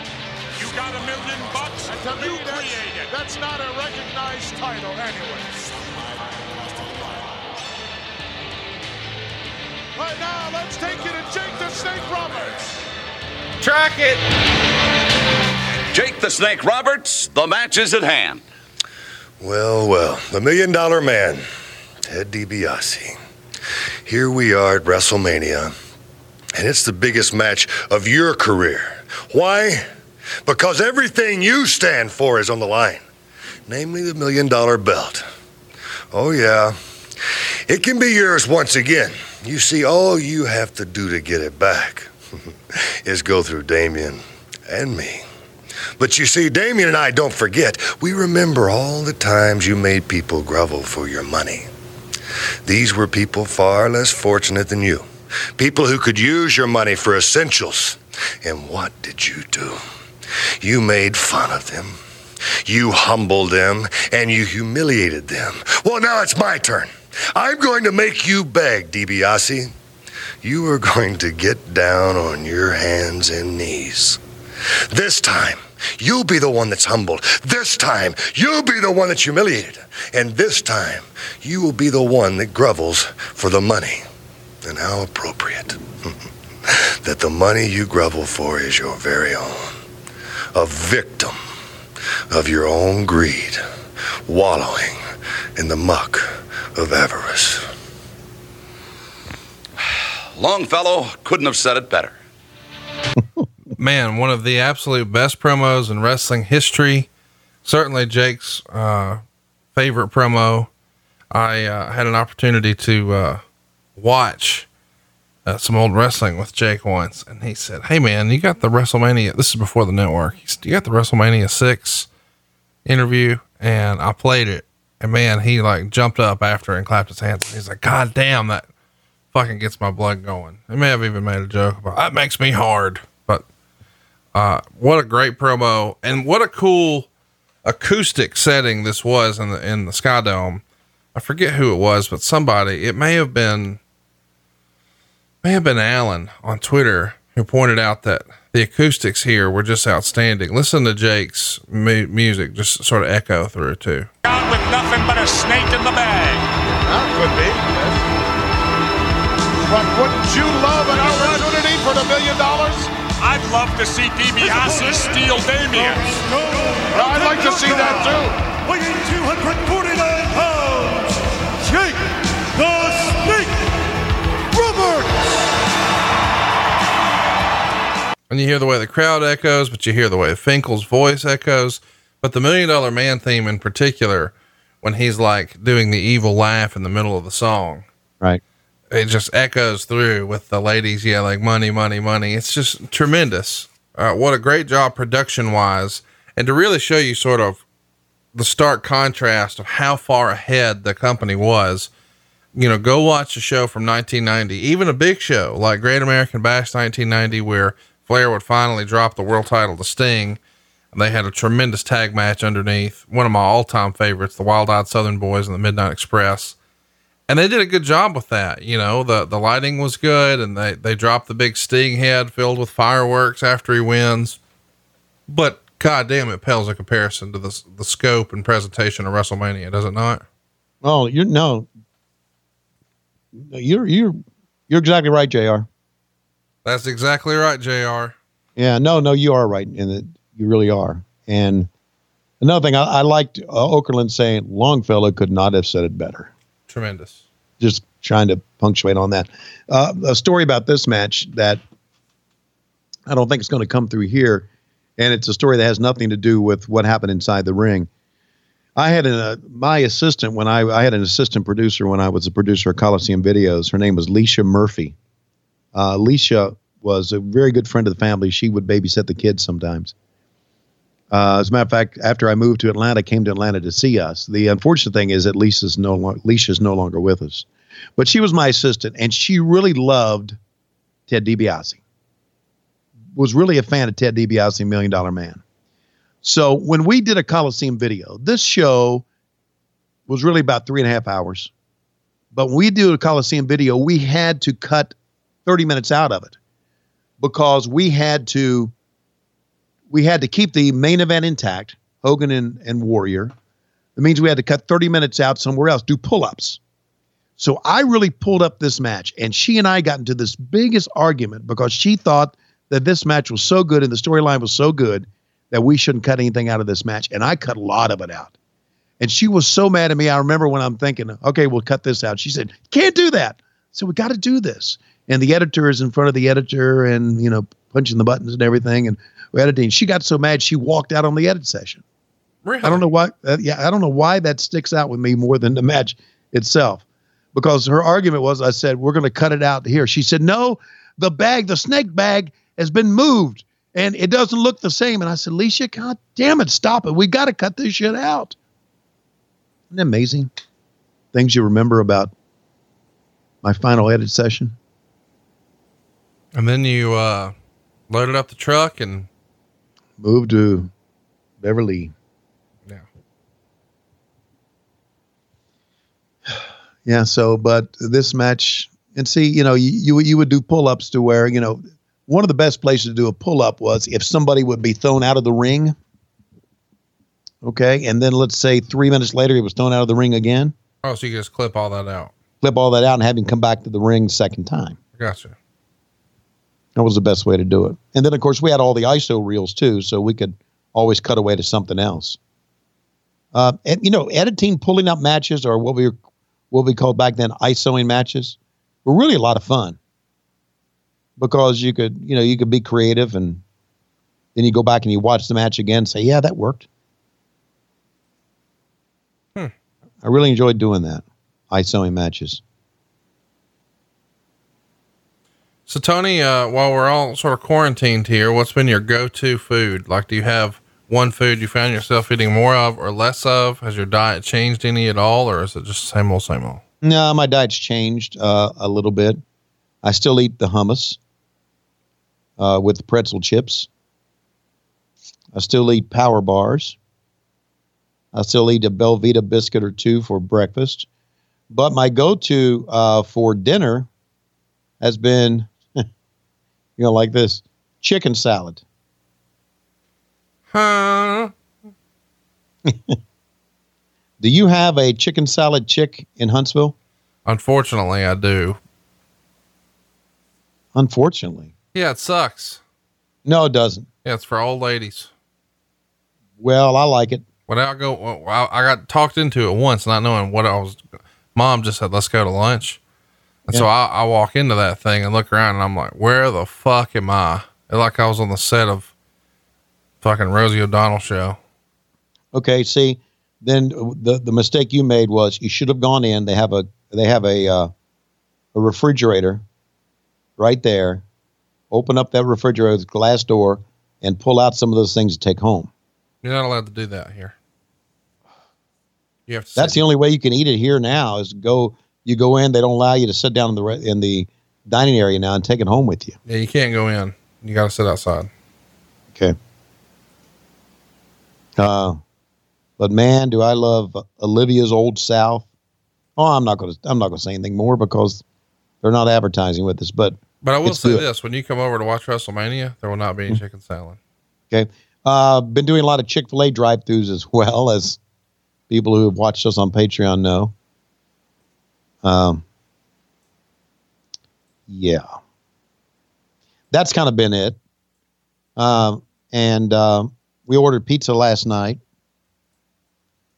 What kind you get? Uh, we got Jets pizza. You ever had Jets pizza? I love Jets Pizza. It used to be a staple here in Huntsville. Now Mm-hmm. it's gone. I first had it in Franklin, Tennessee, just outside of Nashville. I, I used to get the uh, Crazy Eights or whatever it is, Eight Crazy Corners, or Right. it's right, like right, a deep right. dish with the burn ends. Mhm. It's good stuff. It is. I'm surprised that uh, it left Huntsville because plenty. Uh, then there's uh, there's flippin' pizza. Have you ever had a flippin' pizza? I have not, but talk to me about your toppings. That's what I meant, not necessarily a brand. What's your go-to? We know you eat hobo food, so in my head, you're trying to call up and say, "Do you have any Vienna sausages and sardine pizzas available?" Extra no. anchovy. Uh, you'd be surprised that my favorite pizza is cheese pizza. Oh God, you're Kevin McAllister. You're a fucking nine-year-old. That's exactly right, Jr. Uh, that's what I like. I like cheese.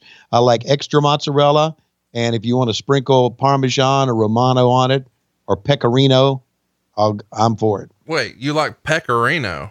Pecorino cheese. You never heard of Pecorino cheese? I don't know anything about pecorino. Pecorino is like it's like a Romano. It's a hard cheese that you you grate and you sprinkle on it.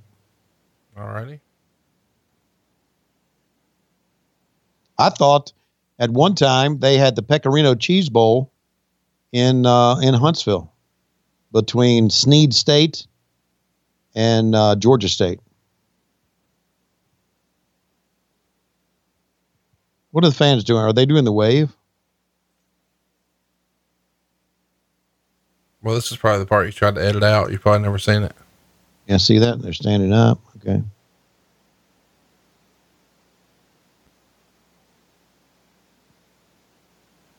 Next up, we're going to get uh, a backstage interview that I'm sure you're going to have some fun with. Mm. Akeem, mm. big boss man. Come on. George Gray. Great friend of the show and the late but great Ray. Can't remember his last name. One, two, three. Two again. Um, one of the real good kids was Ray, boss man. Nice young man.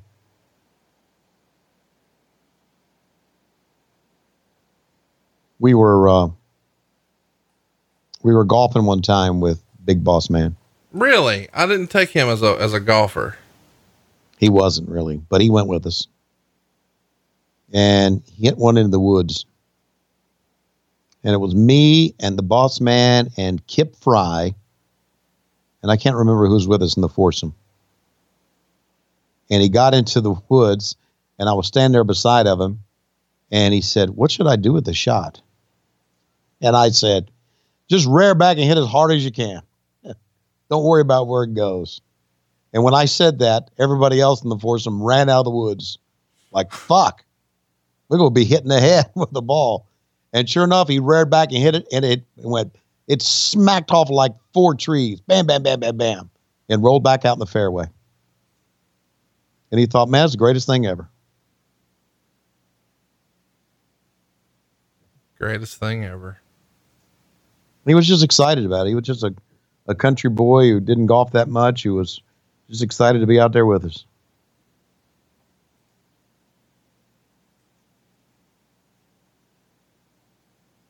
You two guys are busting their ass here. Oh man, they're pulling out all the stops. They're working real, real hard. And uh, Ted would write about this match in his book. My contest at WrestleMania 6 was probably one of my most enjoyable matches simply because it was a really good match and so easy to work with Jake. We didn't have to talk that much in the ring or plan things in advance. It just came together. Jake had great ring psychology. In my estimation, if Jake would have kept himself clean, I believe he would be in Stamford right now working for Vince McMahon on the creative team. Great mind for the business. Of course, he grew up in the business.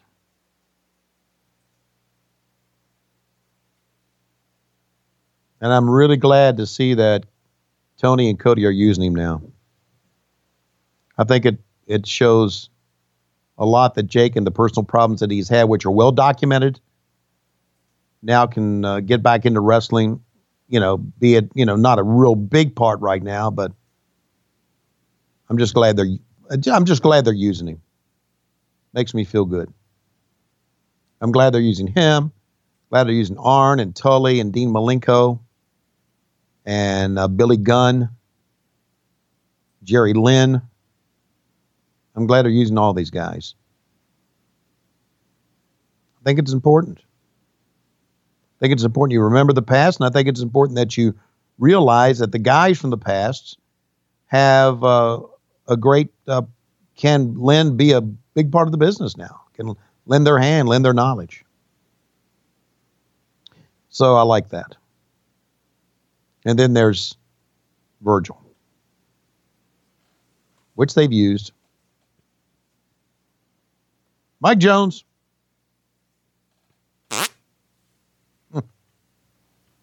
By the way, Dwayne, we're at two hours, 30 minutes, 50, 51, 52, 53, 54, 55.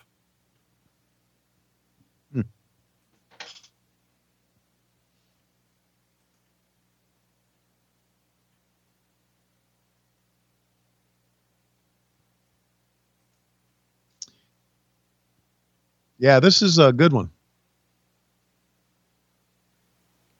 And the Million Dollar Man is your winner. There it is. Count out, not a not that a good of a finish, but still a good match. Get him. Get that belt. Love that belt, man. God. And there it is. By the way, WWE still owns it. It's uh, in possession of, uh, or said Ben Brown's possession right now. And there are uh, three real diamonds on the back. I think it's three. Ben Brown is there a gimmicks guy or there? He's the WWE archivist. I've said, Ah, that, I've said that in archivist. this same show multiple times. Okay. You wanted him to weld you something to tr- take your wife upstairs. What?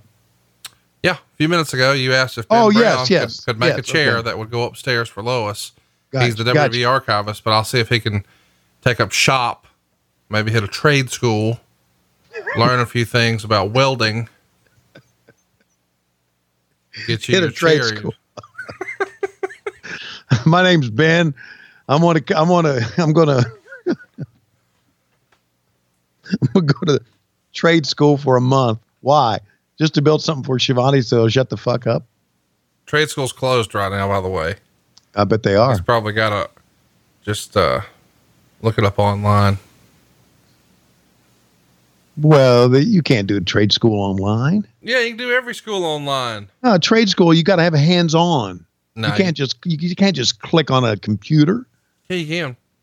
No, you got to you got to you got to got to get it in front of a lathe I'll let you or a know. jigsaw. I'll have you know, Matt Coon is teaching music lessons on Skype. Well, he's, a, he's a con man anyway. Whoa, whoa, whoa.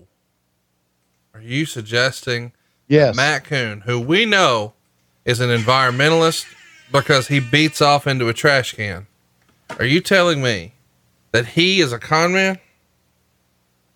Yes.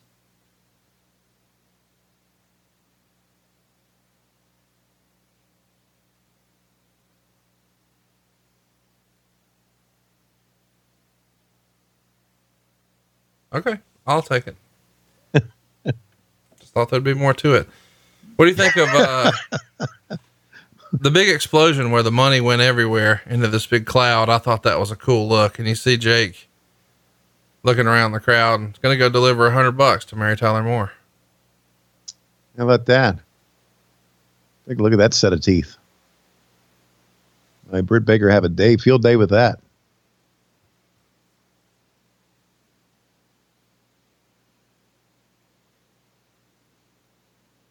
I love Jake's look here. He was a cool motherfucker, buddy. Wait, yeah, he actually still is. You see the promo he did on the campfire recently? Of course.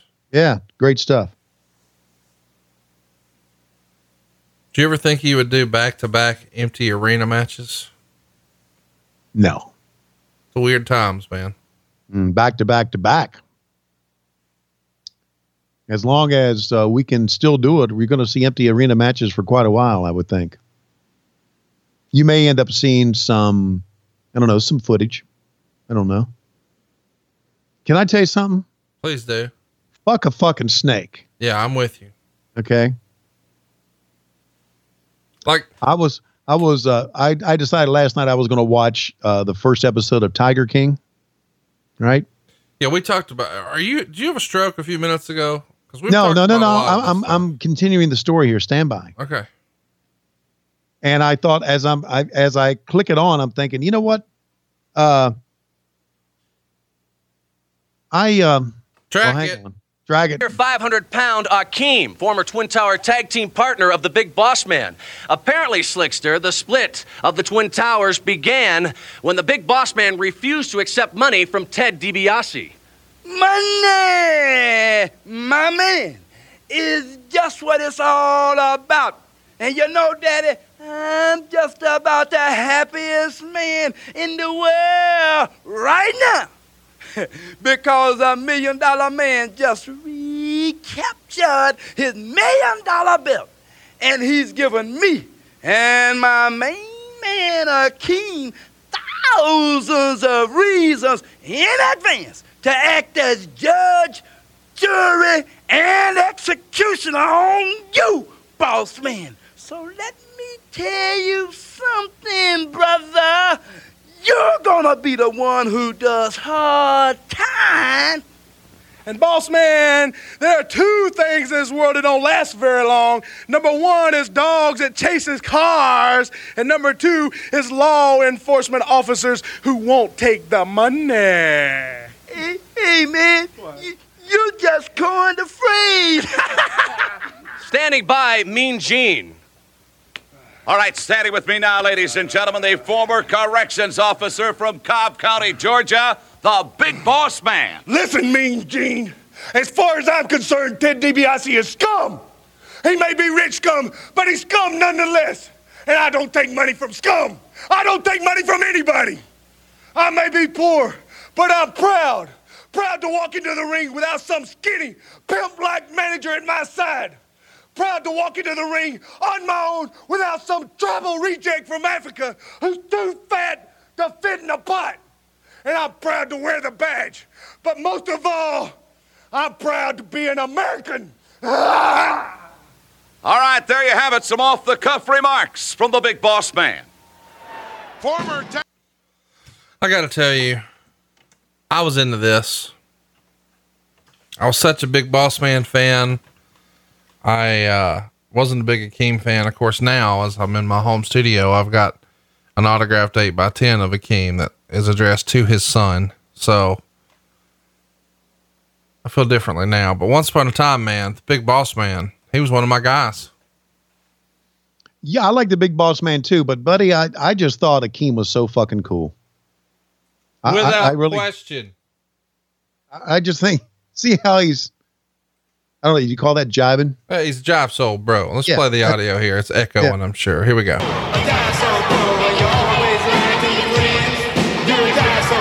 There's a look at the capacity crowd here at Skydome.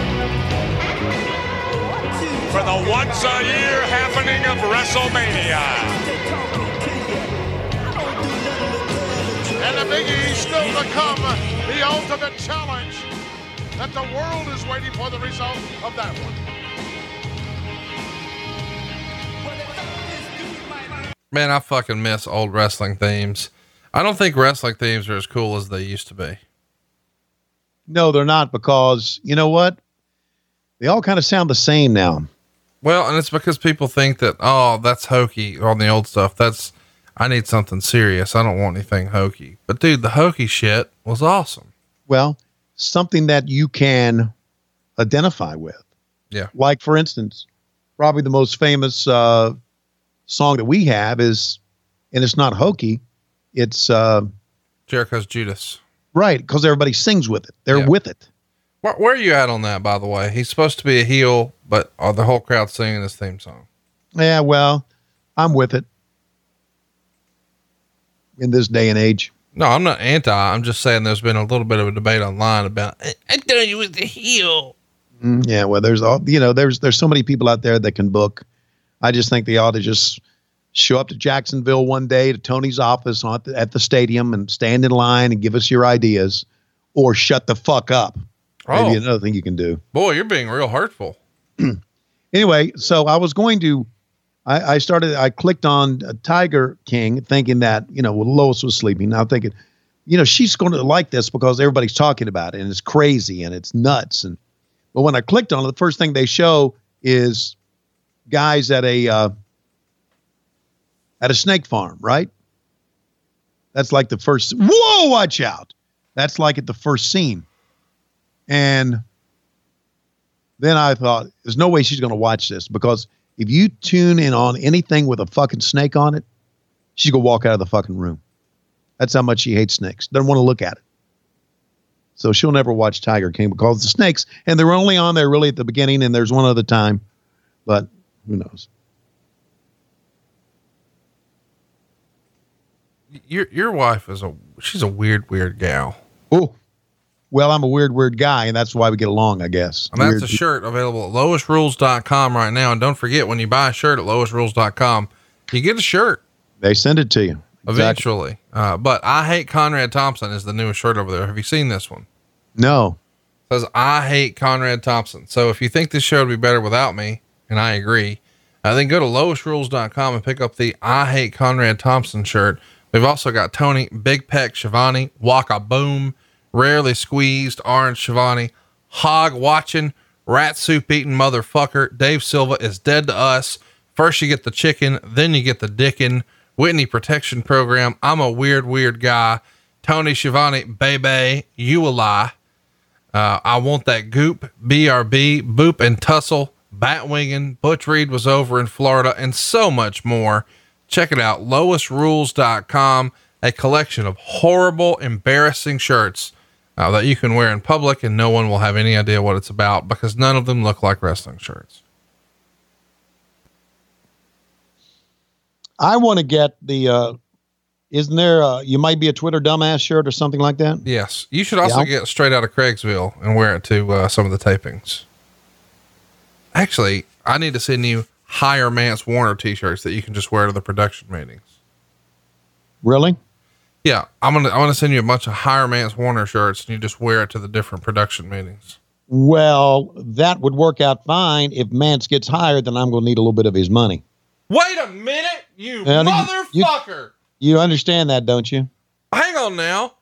Oh boy. Where's my cut? I shouldn't have opened up that. I saw that coming all the way down the Chattahoochee. I shouldn't have said that. Uh, boy, I figure with with interest and late fees, you owe me about three quarters of a million dollars. One, two, three wins it. Big boss man goes over, and Slick is here for the comeuppance, my friend. What you gonna fucking do, Slick? What you gonna do, motherfucker? You gonna motherfucker, you know, what you gonna do? Look at all these people out here. They want me to fucking put you motherfucking down. Boom! Waka boom. Waka boom! That's when the arm goes back, it goes waka. Oh, waka boom. And then when it connects, it goes boom. I like the way you wound it up. Oh, waka boom. Here's the replay again. He missed the elbow, but he didn't miss the. I don't know what they called that. I called it a sidewalk slam. I don't know what it is. Ray Traylor is his name, and he's the winner over George Gray. Do you hey, have, do you have a little dashboard where you keep up with what's going on in the world? No. Can I recommend one? Yeah. NCOV2019.live. NCOV2019. Is that going to put a uh, a virus on my computer? No, it's going to let you keep track of the virus. It's the one I've been using for a few weeks. NCOV2019.live. You can see where all the cases are, what the status is. It's been uh, remarkable to sort of watch it grow. Keep track. Oh, is it's a depressing sight, right? It is With indeed. Two hours, 44 minutes, 33, 34, 35. There it is, fucking Dwayne. Here's some kids in the audience. Do you know uh, the name of the song? I don't care what it is, but they can't do anything. Okay, that's uh, one man's opinion.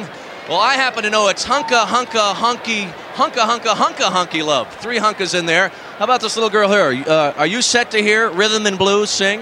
Yeah. And what's the name of their song? Let's see if she knows. Hunka, hunka, hunka, hunka, love. That's close enough. Now, Gorilla and Jesse, I have to admit, I had kind of an ulterior motive coming over to this section because I didn't want to miss my chance to say hello to Mary Tyler Moore. Mary, how are you?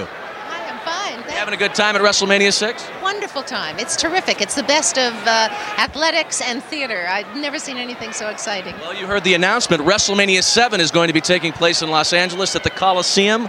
Over 100,000 people will be there. I'm sure we can count you among them. We'll be one of them for sure. Okay, coming up, we're going to hear Rhythm and Blues. I'm sure you have all the Honky Tonk Man's albums. yes. Okay, and what about his new uh, performance partner, uh, Greg the Hammer Valentine? How about him? Now, would you say, now let's uh, think about this. Now, who would you say that the Honky Tonk Man reminds you of? Elvis? Sure. Okay, how about Greg the Hammer Valentine? Elvis. You know, I was thinking of maybe a cross between Roy Orbison and Johnny Cash. Thank you very much, Mary. She may be Mary Tyler Moore, but she'll always be Mary Richards to me. Let's go to the ring. Thank Dude, how awkward was that series of interviews? The little kid, she nailed it with hunka hunka hunka love, close enough. Mhm. Uh, but the little boy, I don't know, but they can't do anything. So matter of fact. And then Mary Tyler Moore had no fucking clue what to say or what not to say. She even admits, hey, wrestling's fake. And she says, oh, it's a perfect combination of athleticism and theater. and and then uh, the silliness of you know the whole uh which she he says what about greg the hammer valentine and she has no idea who that is so she says how about him like that's the most bullshit thing ever by the way who would have guessed the first hall of famer in, uh, I guess it's the second Hall of Famer in this car would be the fucking driver who they're That's shooting am- around. Amazing story, isn't it? Of course, this is Diamond Dallas Page's pink Cadillac. Uh, Dusty Rhodes knew that he had this pink Cadillac. So when it came up that they were looking for a pink Cadillac, Dusty knew just the guy. Gives a call to Dallas, but of course, Dallas only agrees to let him loan the car or use the car if he can drive it. So here he is on WrestleMania 6 of all places. It's an amazing story. It is. My favorite DDP story ever is uh, he says that Hulk Hogan saw him in the back getting dressed this day uh, to, to drive the limo out here. And he went over to Dallas and said, Man, you're going to be a big star. We're going to main event WrestleMania together one day.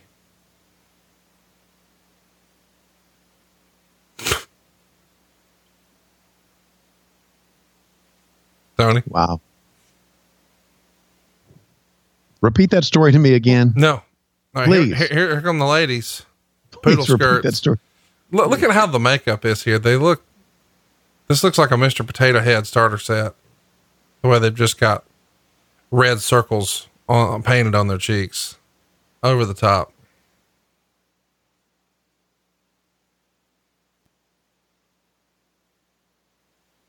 That outfit right there, man. That's the best honky tonk man jumpsuit, is it not? It's the best one, man. It's better than the Rockers, huh? Yeah, I mean, this one looks like he actually spent a little money on it. Like you he spent a lot it. of money on it, man. Are we going to listen to them sing Hunka Hunka? So if you'd like Love? to, what do you think of uh, Greg the Hammer Valentine's dye job here?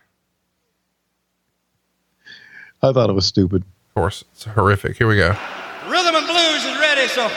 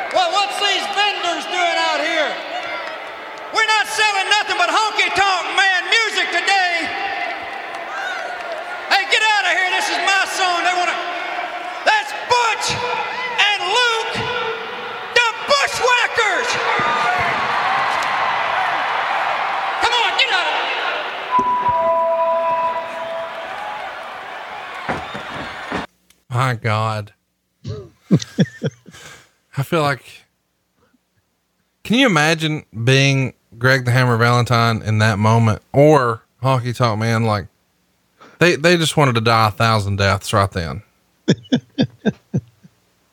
this is one of those sounds like a good idea on paper deals. And then it gets out here and you're like, oh no. What have Well, we done? that whole song was a Jimmy Hart creation, you know. No, and here's the thing with with under a different setting, I'm sure it could have been a funny little song, but right. You just feel bad for these guys in the middle of this ring who are not real music. I mean, the backup singers did a phenomenal job. But Right. Greg the Hammer Valentine wanted no part of this. Honky Tonk Man reluctantly agrees. Ah, that's my fucking gimmick. I guess I gotta suck it, suck it up here. Right. But holy cow, dude. Just yeah, it was brutal. awful. Awful.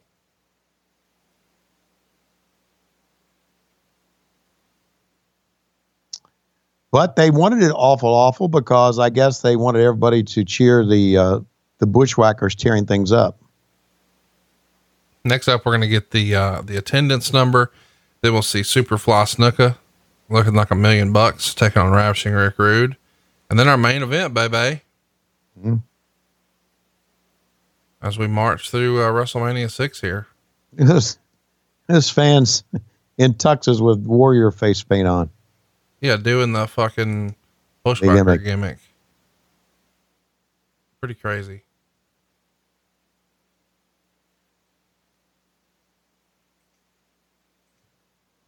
Well, we've said this before about Luke and Butch. The uh, the bushwhacker gimmick was certainly different than the sheepherder gimmick, oh, without question.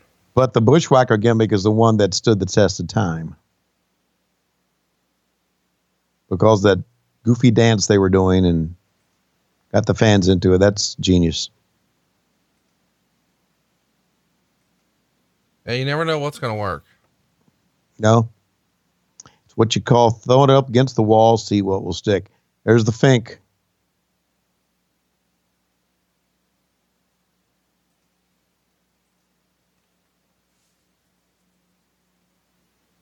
Sixty-seven thousand six hundred and seventy-eight folks. Yeah, probably the biggest crowd that uh, that we saw Dusty wrestle in front of, huh? Oh yeah, without question. You know, it's. uh I look at this and I think, boy, we hope to see crowds this big again. Although I do think, when all this is over with, and I don't know how long it's going to take. You, you and I, we, you know, we don't know. Could be in a month, could be in a year, don't know. But once it gets back to whatever is normal, I think it's going to be bigger than ever. Don't you? I do. I mean, I think fans are going to want to come out. They're going to be out. They want to going to want to enjoy themselves again. I think the world's going to be a different. Lord, they keep showing her. Lord, she yeah, turn around. and she turns away from the camera. Somebody probably said, "Hey, your side boob is on the giant jumbotron." And she Yeah. said, "My what?" Turn around. So anyway, uh, I just think fans are going to want to come out and see wrestling again. And I I feel good that in the the the current uh, the certain climate that we're in that that we AEW and the WWE are trying their best to continue to entertain the fans. And I want people to know that we are doing we are going through steps to make sure everybody's healthy. We're not just throwing people out there willy nilly.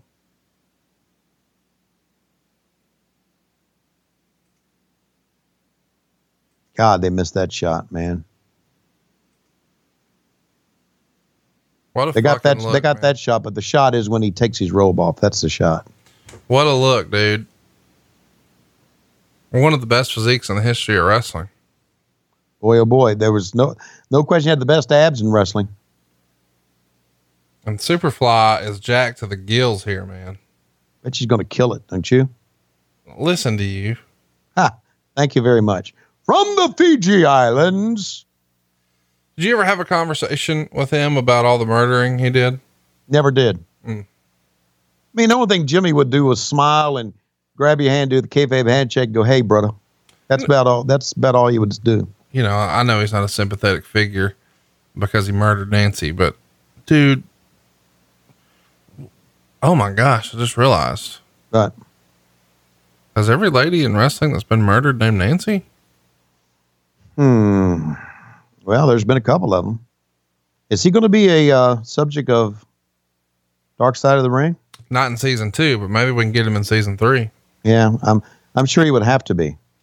But either way, though, I, I, I learned years ago that Snuka, despite all of his fame and wealth, didn't know how to read. So even when he like went to a restaurant, if it was a menu situation, let's say you and him went to lunch and they didn't have pictures. And so if they had pictures, when the, they'd come take his order, he said, "Oh, give me one of these." And he would just point mm-hmm. to it. But if it was just words, he had no idea what any of that stuff said. So you he would wait. And so like if you said, Hey Jimmy, what are you gonna have? He'd say, oh, I don't know, what are you having? And so you would say, oh, I'm thinking about this or this. And then he would know those two things are on the menu. And he would either pick one, or if you said, Oh, I think I'm gonna get so and so, then when you order, he would either ask the waiter, What do you recommend? Or he'd say, Oh, I'll just have what Tony's having. Cause he had no idea. And wow. that to me is like, oh man, fuck, you really want to help that guy. Cause you can't help but wonder how embarrassing it probably was because he's this big, jacked up, powerful, you know, quasi celebrity who's done very well financially, but he's embarrassed about this one thing that a lot of us take for granted that we can do that he can't do. And he didn't want to ask for that help, but it had to be quite a challenging life. And then, you know, you learn more about him and you learn about the, the whole situation with, uh, the alleged, I guess we should say that, uh, murder of his girlfriend on the side of the road. And you're like, well, fuck him. But still, eh, you know, people are complicated beings. And the idea that this guy, I mean, I don't know him. I don't know what his real struggle or story was, but the idea that he had all of that, but couldn't read is just shocking. It's, it's, it's a quite, it really is quite a story. It, and the, the fact now another fact is is that Jimmy Snuka, by the time 1990 came around, had been wrestling for quite a while. Oh yeah. Because again, as a fan, I remember the first time I saw him. I can tell you where it was. It was a matinee show in the Roanoke Civic Center. Jimmy Snuka had just come in, and he faced Ric Flair, and Flair did the job for him. Snuka did that that uh, jump off the top rope, you know, that that fly through the air. Yep. Which no one had done at that time, at least not like that because he could really leap a long way. And he did that and pinned Flair, and everybody like went. It was like a big gasp in the Roanoke Civic Center that afternoon. Like, fuck. I remember seeing it clear as day. I remember where I was sitting. And then he went on. Uh, those couple of years, he turned heel, and uh, later with Gene Anderson. But he and Paul Orndorff had a run as world tag team champions.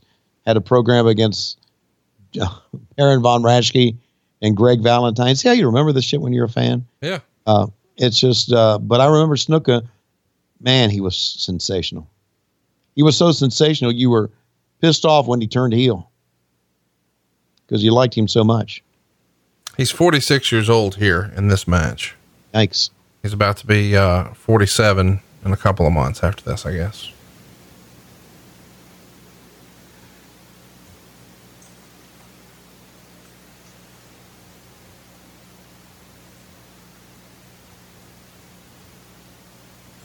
It's amazing how the, all the stars we see here wrestling in this show now are in their 60s or 70s, right?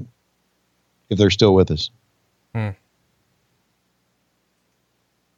Time flies. I think that and, would make him, uh, as we're seeing him here, he'd be the same age as like Masato Tanaka today, or Steve Corino today, or Abyss today. Mm-hmm. Actually, we should, uh, I think I might have this right. I think he'd be the same age as Evan Karagias today. Oh, that's great. Your favorite. There it is. Rude Awakening, one, two, three. But Snuka, typical Snuka, kicks out right at three. But mm-hmm. that's it. What do you think of the old airbrushing of the tights? I need to get you a pair of airbrush tights like that. We'll put Lois on your crotch. No, no, no. We'll put Bug on a knee. Yeah. We'll put Lois on your ass because she's always up your ass about something. Mm-hmm. And we'll put Whitney on the crotch. Mm. Now let's put. Uh, we'll put like a empty red solo cup on the other knee, and like a yoo-hoo can next to it, and then maybe below Whitney on the other leg next to Bug, we could have like a diet mountain, a diet mellow yellow. Mellow Yellow Zero. And like up the legs on the back, we could just fill it with dog hair. Have Lois peek out of the dog hair. We see crisscross applesauce of the Ultimate Warrior here. This is back at Royal Rumble. Tony Schiavone calling the action at Royal Rumble. Let's play a little audio. Let's track it.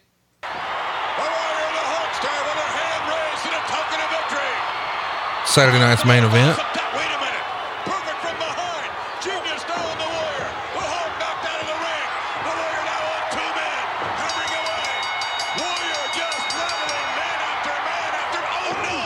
Clothesline Hogan.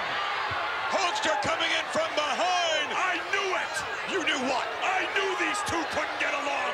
I knew the egos were. Jesse Ventura, stop it. Don't be starting it. That was an accident, and you know it. He's going for the big one, I think.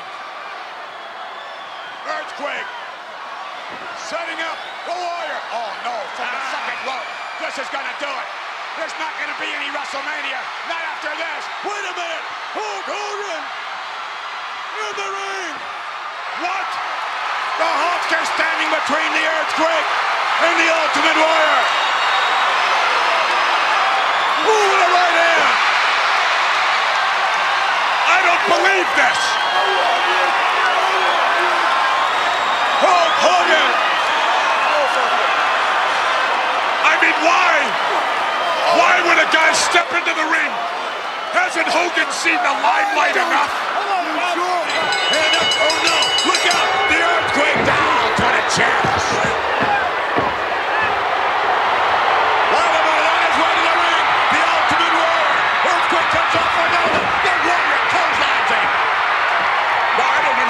The warrior's thinking on this. Why should he run to the ring and save Hogan? The ultimate warrior in there with Hulk Hogan. What's going on? The Hulkster wanting no part of the warrior. Warrior crisscrossing the ring. What's he gonna do? This man is. Wait a minute. Clothesline. Here comes from behind. He stopped. Wait. What's going on? We may get WrestleMania before WrestleMania. No, the Warrior's gone. Just like that, he came down and helped the Hulkster. And now he's gone in a flash. Well, that brings us right to where we are here today in the Skydome for the Ultimate Challenge. Let's go to our ring announcer, Howard Finkel. Ladies and gentlemen, this is the main event of WrestleMania 6. It is scheduled for one fall, and it is final or final. Introducing first, weighing 275 pounds, the Intercontinental Champion, the Ultimate Warrior. Listen to the ovation, Jess, for the Ultimate Warrior. Comes. He's running. You know, I think that's a mistake. He should be conserving his strength right here. He's facing the challenge of his life, Gorilla. Well, you may have a point there, Jesse. However, this guy's in great shape. A lot of Ultimate Warrior fans here, Jess, supporters.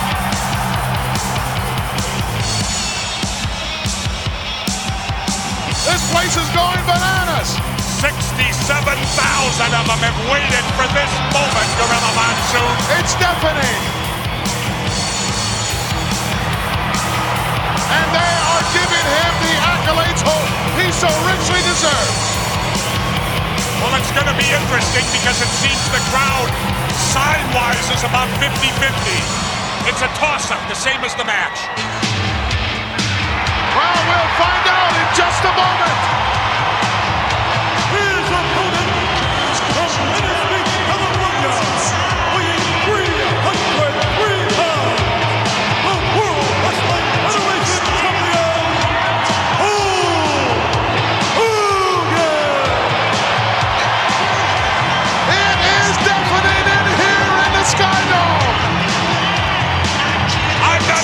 try to talk over this gorilla monsoon.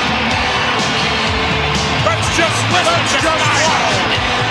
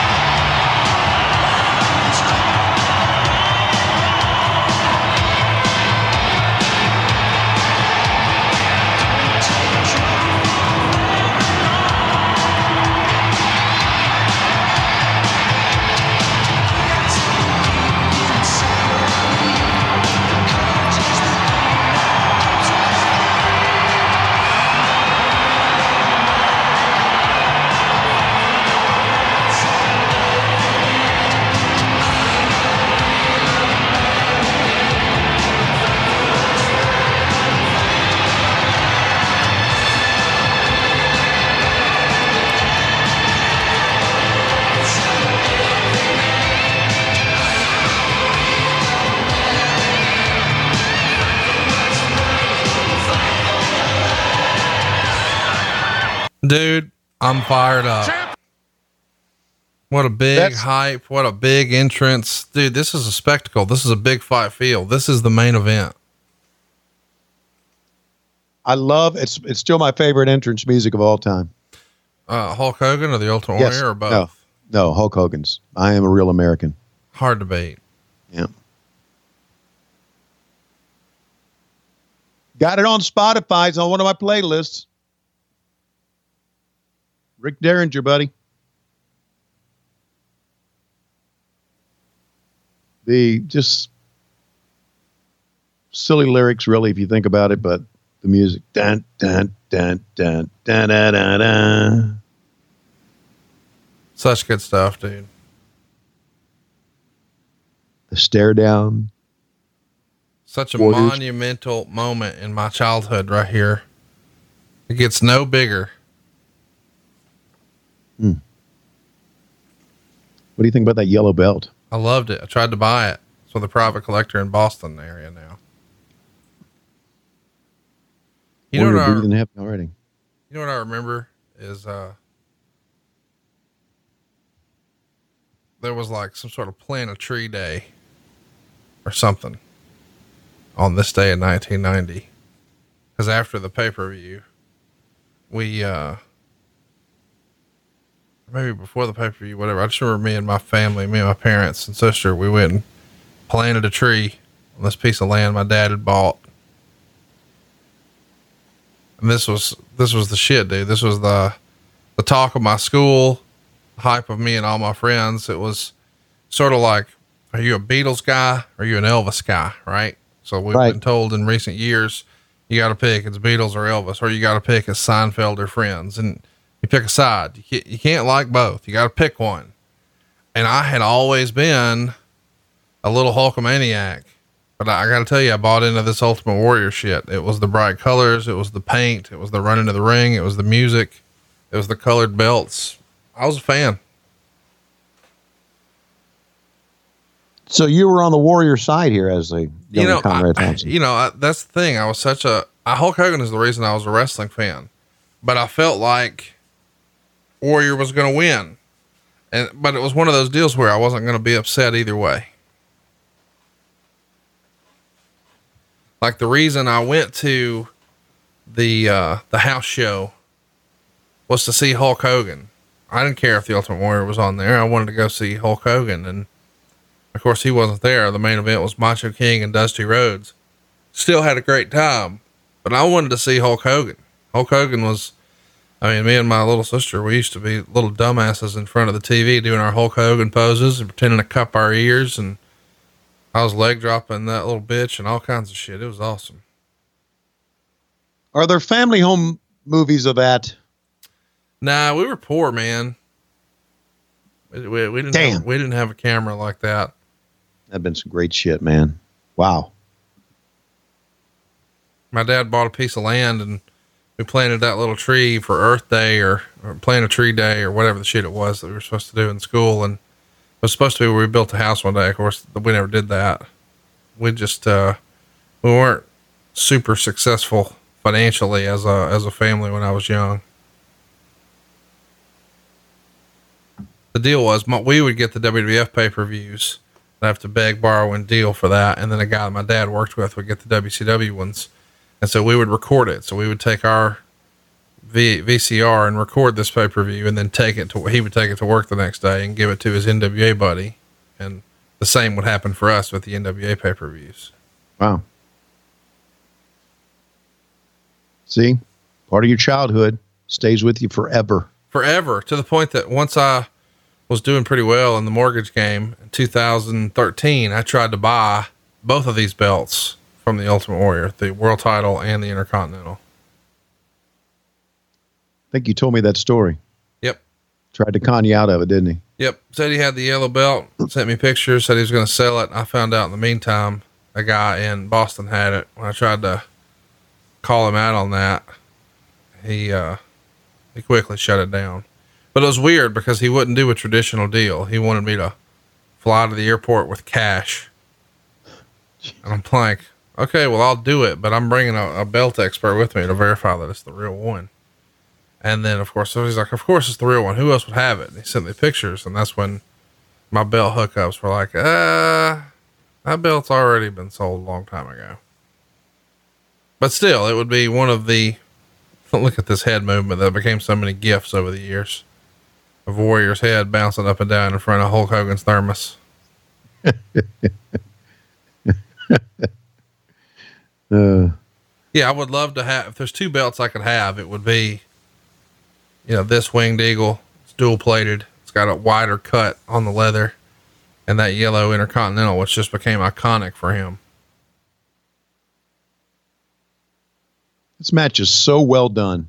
Pat Patterson, shout out to our man Pat who helped put this one together, and it's the best match Warrior ever had. And one of the best Hulk Hogan's ever had. Absolutely. They just they just did it so well. I mean, just you know, they they started out slow, you know, trying to show each other that they were the strongest of the two, and now they pick up the pace here a little bit, and he no sold a body slam. Now, boom. Hogan selling that one. allegedly, by the way, after this show is over, um, Vince uh, jumps in a limo. Uh, Hulk Hogan's in the limo, and supposedly nobody said a word. Whoa. Interesting. Is that telling us that Hogan was pissed he did the job? Or he knew I don't know. I don't know what what does that what does that say? Or, or Ho- Hogan wrote in his book all uh, about this match. Also, he had an interesting mystique about him. He talked about the Mighty Warriors and heaven and stuff like that. He had a pretty good rap. But when he got in the ring after he ran in and shook the ropes and all that stuff, he had no game. He had no wrestling psychology. And that's what it's all about creating emotion. Great guy, nice guy, but really just a flash in the pan. Vince McMahon wanted Ultimate Warrior to beat me for the belt. I didn't agree with him. I didn't think he was the guy that could carry the load. And then again, maybe I didn't give Vince a choice in the matter. By that time, my mind wasn't focused on wrestling the way it should have been. Seven years of carrying the load as the main guy had taken its toll on me. I was tired and starting to get hurt a lot. I was beat up. I should have told Vince I just needed a break. I should have said, I'm hurt. Everybody else took time off. I should have looked in the mirror and said, Hey man, you're human. You can only push yourself so far. Instead, I kept going. I kept wrestling. And the more it ground me down, the more my attitude started to suck. So when Vince wanted me to hand the title to Warrior, it was because he could see down the road a time when he might be, it might not be able to depend on Hulkamania and would need to switch gears. And I agreed to lose the belt to Warrior, but I made sure we had a hell of a match. It just when it like it was over, I kicked out of his finish. Then I pinned him and he kicked out of my finish. At the end of the night, the referee was supposed to get the belt from the timekeeper and give it to Warrior, but this was my chance to steal back everything he had gotten from me. So I zipped over to the timekeeper and ripped the belt out of his hand. Then I walked up to the ring apron with the belt, looked up to God, shook my head yes, walked into the ring, and handed Ultimate Warrior the belt. As I left the arena, 68,000 people in Skydome watched me go. Ultimate Warrior held the belt over his head in victory, and no one cared. It turned out I was right about Ultimate Warrior. He couldn't carry load as heavyweight champion, not the way Hulk Hogan had. and Vince's attempt to move in a different direction hadn't been the success he had hoped it would be. Can't argue with those last couple of sentences because it didn't, did it? No. No. Allegedly, they took this match so seriously that Warrior flew to Hogan in Tampa to practice the match for a whole week with Pat Patterson. And they went sort of spot by spot and got it all done. And supposedly, when it's all happening, Pat Patterson said that both he and Vince go out into the arena to watch the match. And was when Hogan was pinned, they both looked at each other and had tears in their eyes. It was just an emotional moment to see the guy who helped build the company sort of pass the torch. And Pat also tells the story of no one being able to find Warrior backstage after the match. And when he did finally find him, he was in a broom closet, a, broom closet alone, crying. He was just overwhelmed, but didn't want to let anybody, you know, see this. Huh? Oh, those are some great stories, man. WrestleMania 6 at a $3.5 million gate here and a 3.8% buy rate. So, uh, it's not, not nearly what it did for WrestleMania 5. You know, WrestleMania 5 had 767,000 buys. We've got 560 here. So it definitely a, a downtick, but the trend continues. WrestleMania 7 is only going to have 400,000 buys. So the, the, the best days of the WWF are behind them at this point. And, and you knew that. So you said, fuck this. I'm out of here. I'm going to go jack off Robocop. Mm. See, I was ahead of my time. You were, you knew. You knew.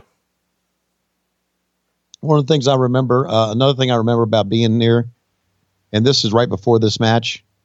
Uh, I walk up to the gorilla position, and there are a lot of people standing around, and Linda McMahon's there.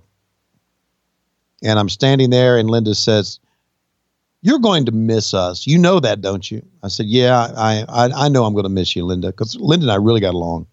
And uh, she said, Well, I just want you to remember that when you're down in Atlanta, how much you're going to miss us. That's one of the things I remember about being backstage that day, too. Linda talking to me. Do you remember seeing Tito Santana backstage and him putting on the armbands and, and face paint? No. It was written in the torch that a subscriber hid in the bathroom stall uh, the day before WrestleMania and he overheard Tito trying to convince Vince McMahon to just let him put on the paint and armbands and pretend to be uh, the Ultimate Warrior, like a replacement warrior. What? I made all that up. It was funny. No, it was really written in the torch. You know, they used to run funny ha-has and the idea that it was the replacement warrior, Tito yeah. Santana and face paint and armbands. Little Dave Silva would have been all for it. The stupid part of that is, and the believable part of that story is that there had been a snitch hiding in the stall from the wrestling torch.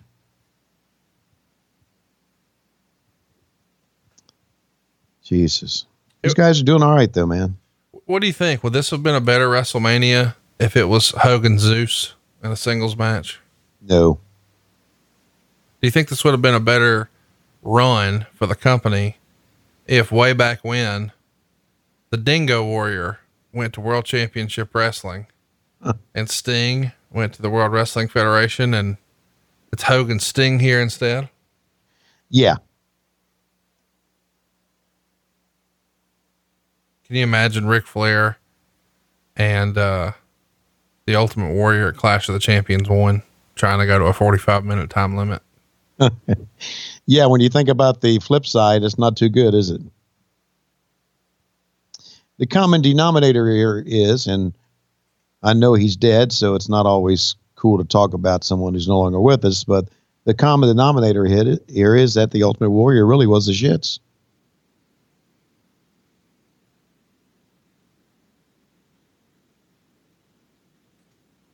Not only in the ring, but as a person as well. And that's well documented. Well documented. And the person I uh, the person I talked about earlier, Alicia Murphy, right, who was the one that was my assistant and was pissed off about me editing out that uh, that match. She ended up being uh, being hired by the Ultimate Warrior to be his personal assistant. She called me about it, and I said, "Don't do it." He's very well known not being a nice guy. and I think I've told this story before. She lived in uh, New Canaan, Connecticut. She packed up everything and drove her shit in a U-Haul van to Arizona to be with him. And when she got there, he fired her. After she drove all the way there, she called me and Lois crying miserably. And I think we maybe sent her money to drive back to New Canaan or something. Hmm. And it was like, I told you, Leisha. And I hated to say I told you so, but that was it. You didn't hate to say I told you so, I did hate to say because I like Leisha. but you still said it. Yeah.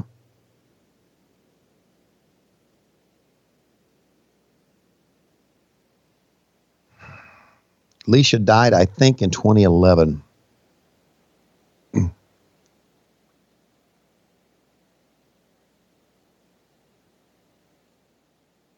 Here he comes, warrioring up.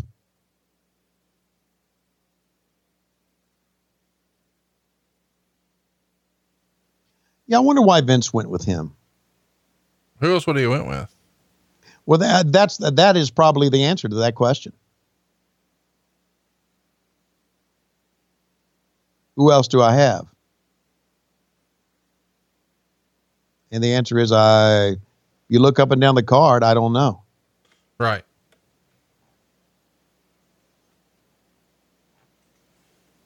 So what did you do uh, after the show was over? You know, sometimes the guys go out and No, celebrate, I- hit the bars, hit a big restaurant, have a big time. What'd you do? No, I, I flew right back to Stamford because I had to edit the uh, video cassette that night. You were editing it the same night. Same night, yeah. We always did. Because Coliseum Video needed it out quickly. So we would edit all night, the night of the show, and get it done. And I think I told the story WrestleMania 5, which was my first one. Not only did I edit it all that night, I stayed in the edit suite with my tux on and my makeup on all night. Didn't even have a chance to go home change went right from the private. We had a private plane uh, that landed, and uh, no, actually, we. I'm sorry, WrestleMania five. We were going to take a private plane, but it it didn't take off, so we took a limousine from uh, Atlantic City to Stamford. Me, Kevin Dunn, and um, Dick Ebersol and I drove went right to the edit suite in Stamford and spent the whole night in the edit suite putting it together. So that's how you had to get it out immediately. So no, I didn't celebrate. I mean, I wasn't a celebratory guy anyway. No, you're a weird, weird guy. As we Right, all know. right. But, you know, That's- after the first TV for AEW, me and you and JR did go have a few celebratory drinks with uh, Michael Dawkins. Mm hmm we did. Uh, but again, that's because I'm a weird, weird guy. Weird, weird. Wish, wish I weren't. Wish I may, wish I might. hmm Using the power moves that got him here. Yeah, this sucks. It does because you don't like a, you don't like bear hugs, but again, in the course of these two powerful, big individuals, it works. Who likes bear hugs? You obviously don't. But who, And- who and- likes them? Nobody likes them, No. and not even bears. And you are probably going to see. Shut it down. Not even bears. You are going to see. You're going to see less and less of bear hugs thanks to COVID nineteen. Oh, Jesus. I mean, really, in today's society, is what we're watching safe? No. No, I mean, since we've been doing this, just this show, more than 500 people have died. I don't believe that. It's the end of the world, except for podcasts. We've got the network and Tony Schiavone, as long as he'll last. Well, you know what? I'm sure as long as we've been doing this podcast, 500 people have died, but I bet you not all 500 are from COVID 19. Or maybe it's fake news. No, I don't think it's fake news. Nope. Fans really see they went with that. I gotta tell you, I'm not hating working from home. Might be my new thing. Working from home's great, man. I, might be a late adopter to this. It's gonna be a lot more people working from home. Oh, fucking referee bump. Stupid ass. But what a bump though. Mhm. Did you see him? That was like one of the best ref bumps ever. Yeah, he took a shot, man. We're going to the top rope here. High risk maneuver. Double axe handle. Down he goes. Gonna try the other side. Warrior off the top rope is a, is a, is a rare sight. Mm-hmm.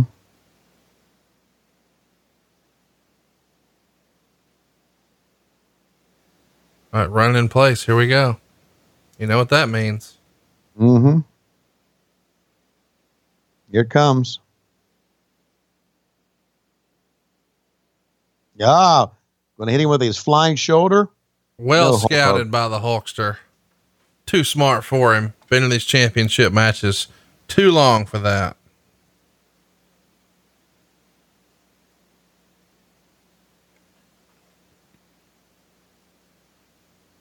Hulk should have won. There's the out. Hulk should have won.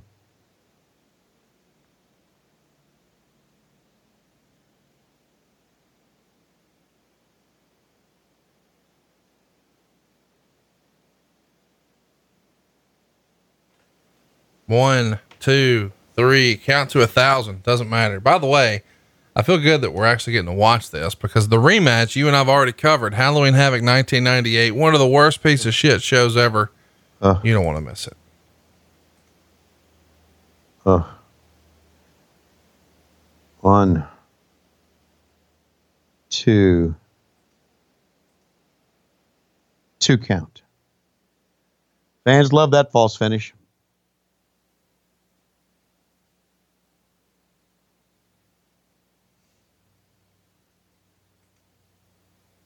Interested to see how they're going to react to the actual finish.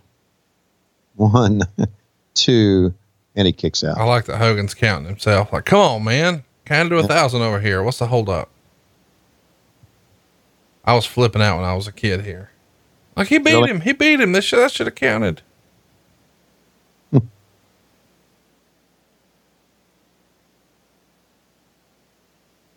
Big bump by the Warrior. Not common for him in this era. I need one of those WrestleMania 6 ring skirts. Ben Brown, if you're listening, let's do a deal. I'll send you some Andre boots for this WrestleMania 6 ring skirt. Did you think here's a fan that they were going to have a count out here after the, all those false finishes? No, absolutely not. I, I did. You thought the main event would be a count out? Yep. Oh, that would have been horrific. Yeah, sure it would have been. But then again, you know, I went through all the Jim Crockett promotions screw job finishes. So Yeah, but that ain't how Vince does it. Vince has been very uh, formulaic over the years. Let's talk about that a little bit because I recently had this discussion with both Bruce and Jim. Do you think Vince would ever put a tag team match on as main event at WrestleMania? Nope. JR says the same. Here we go. Big press slam. The fans know what this is. This is the beginning of the end for the Ultimate Warrior and more of a fall and a press. Big splash. Fans know that's the end. Look at people starting to stand up. Like that's it. They're, they're not going to be able to kick out of this. And look at the crowd. The little Hulkamaniacs are going nuts. They've seen this a thousand times. They know what's coming. No sell a punch.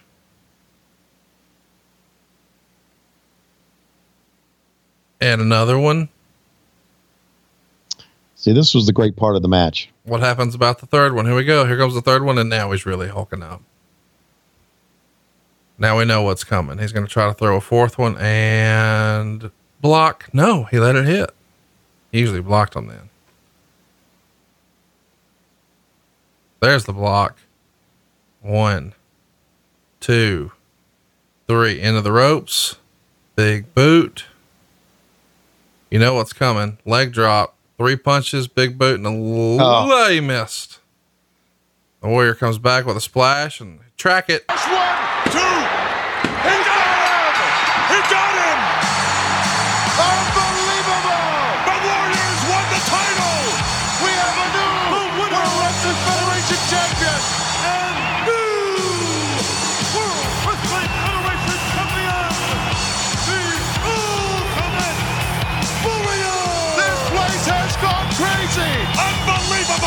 What a battle! Both ways! I don't know if you saw, but referee Earl Hebner tried to give Warrior both belts. Warrior knew the deal, only kept the Intercontinental, puzzles with it for a minute before he throws it down. And uh, now Hogan's going to go out and grab the world title. So that was always the plan. You can see even Warrior knew and didn't grab both belts. He wants Hogan handed to him. Man, Warrior with and without face paint are two totally different looking individuals, were they not? Wow. Like Were if- they ever? If Warrior robbed you at face paint with face paint on and then wiped it off, you would never know that that was that guy. Like I've never seen a disguise that worked as well. He could have committed all the crimes he wanted in the face paint and no one would have known. Here we go. Here comes the big moment. We're going to track it. What the Hulkster's going to do, and neither do I. Oh, look at this! Hulk presented the belt and raised the hand of the Warrior. The Hulkster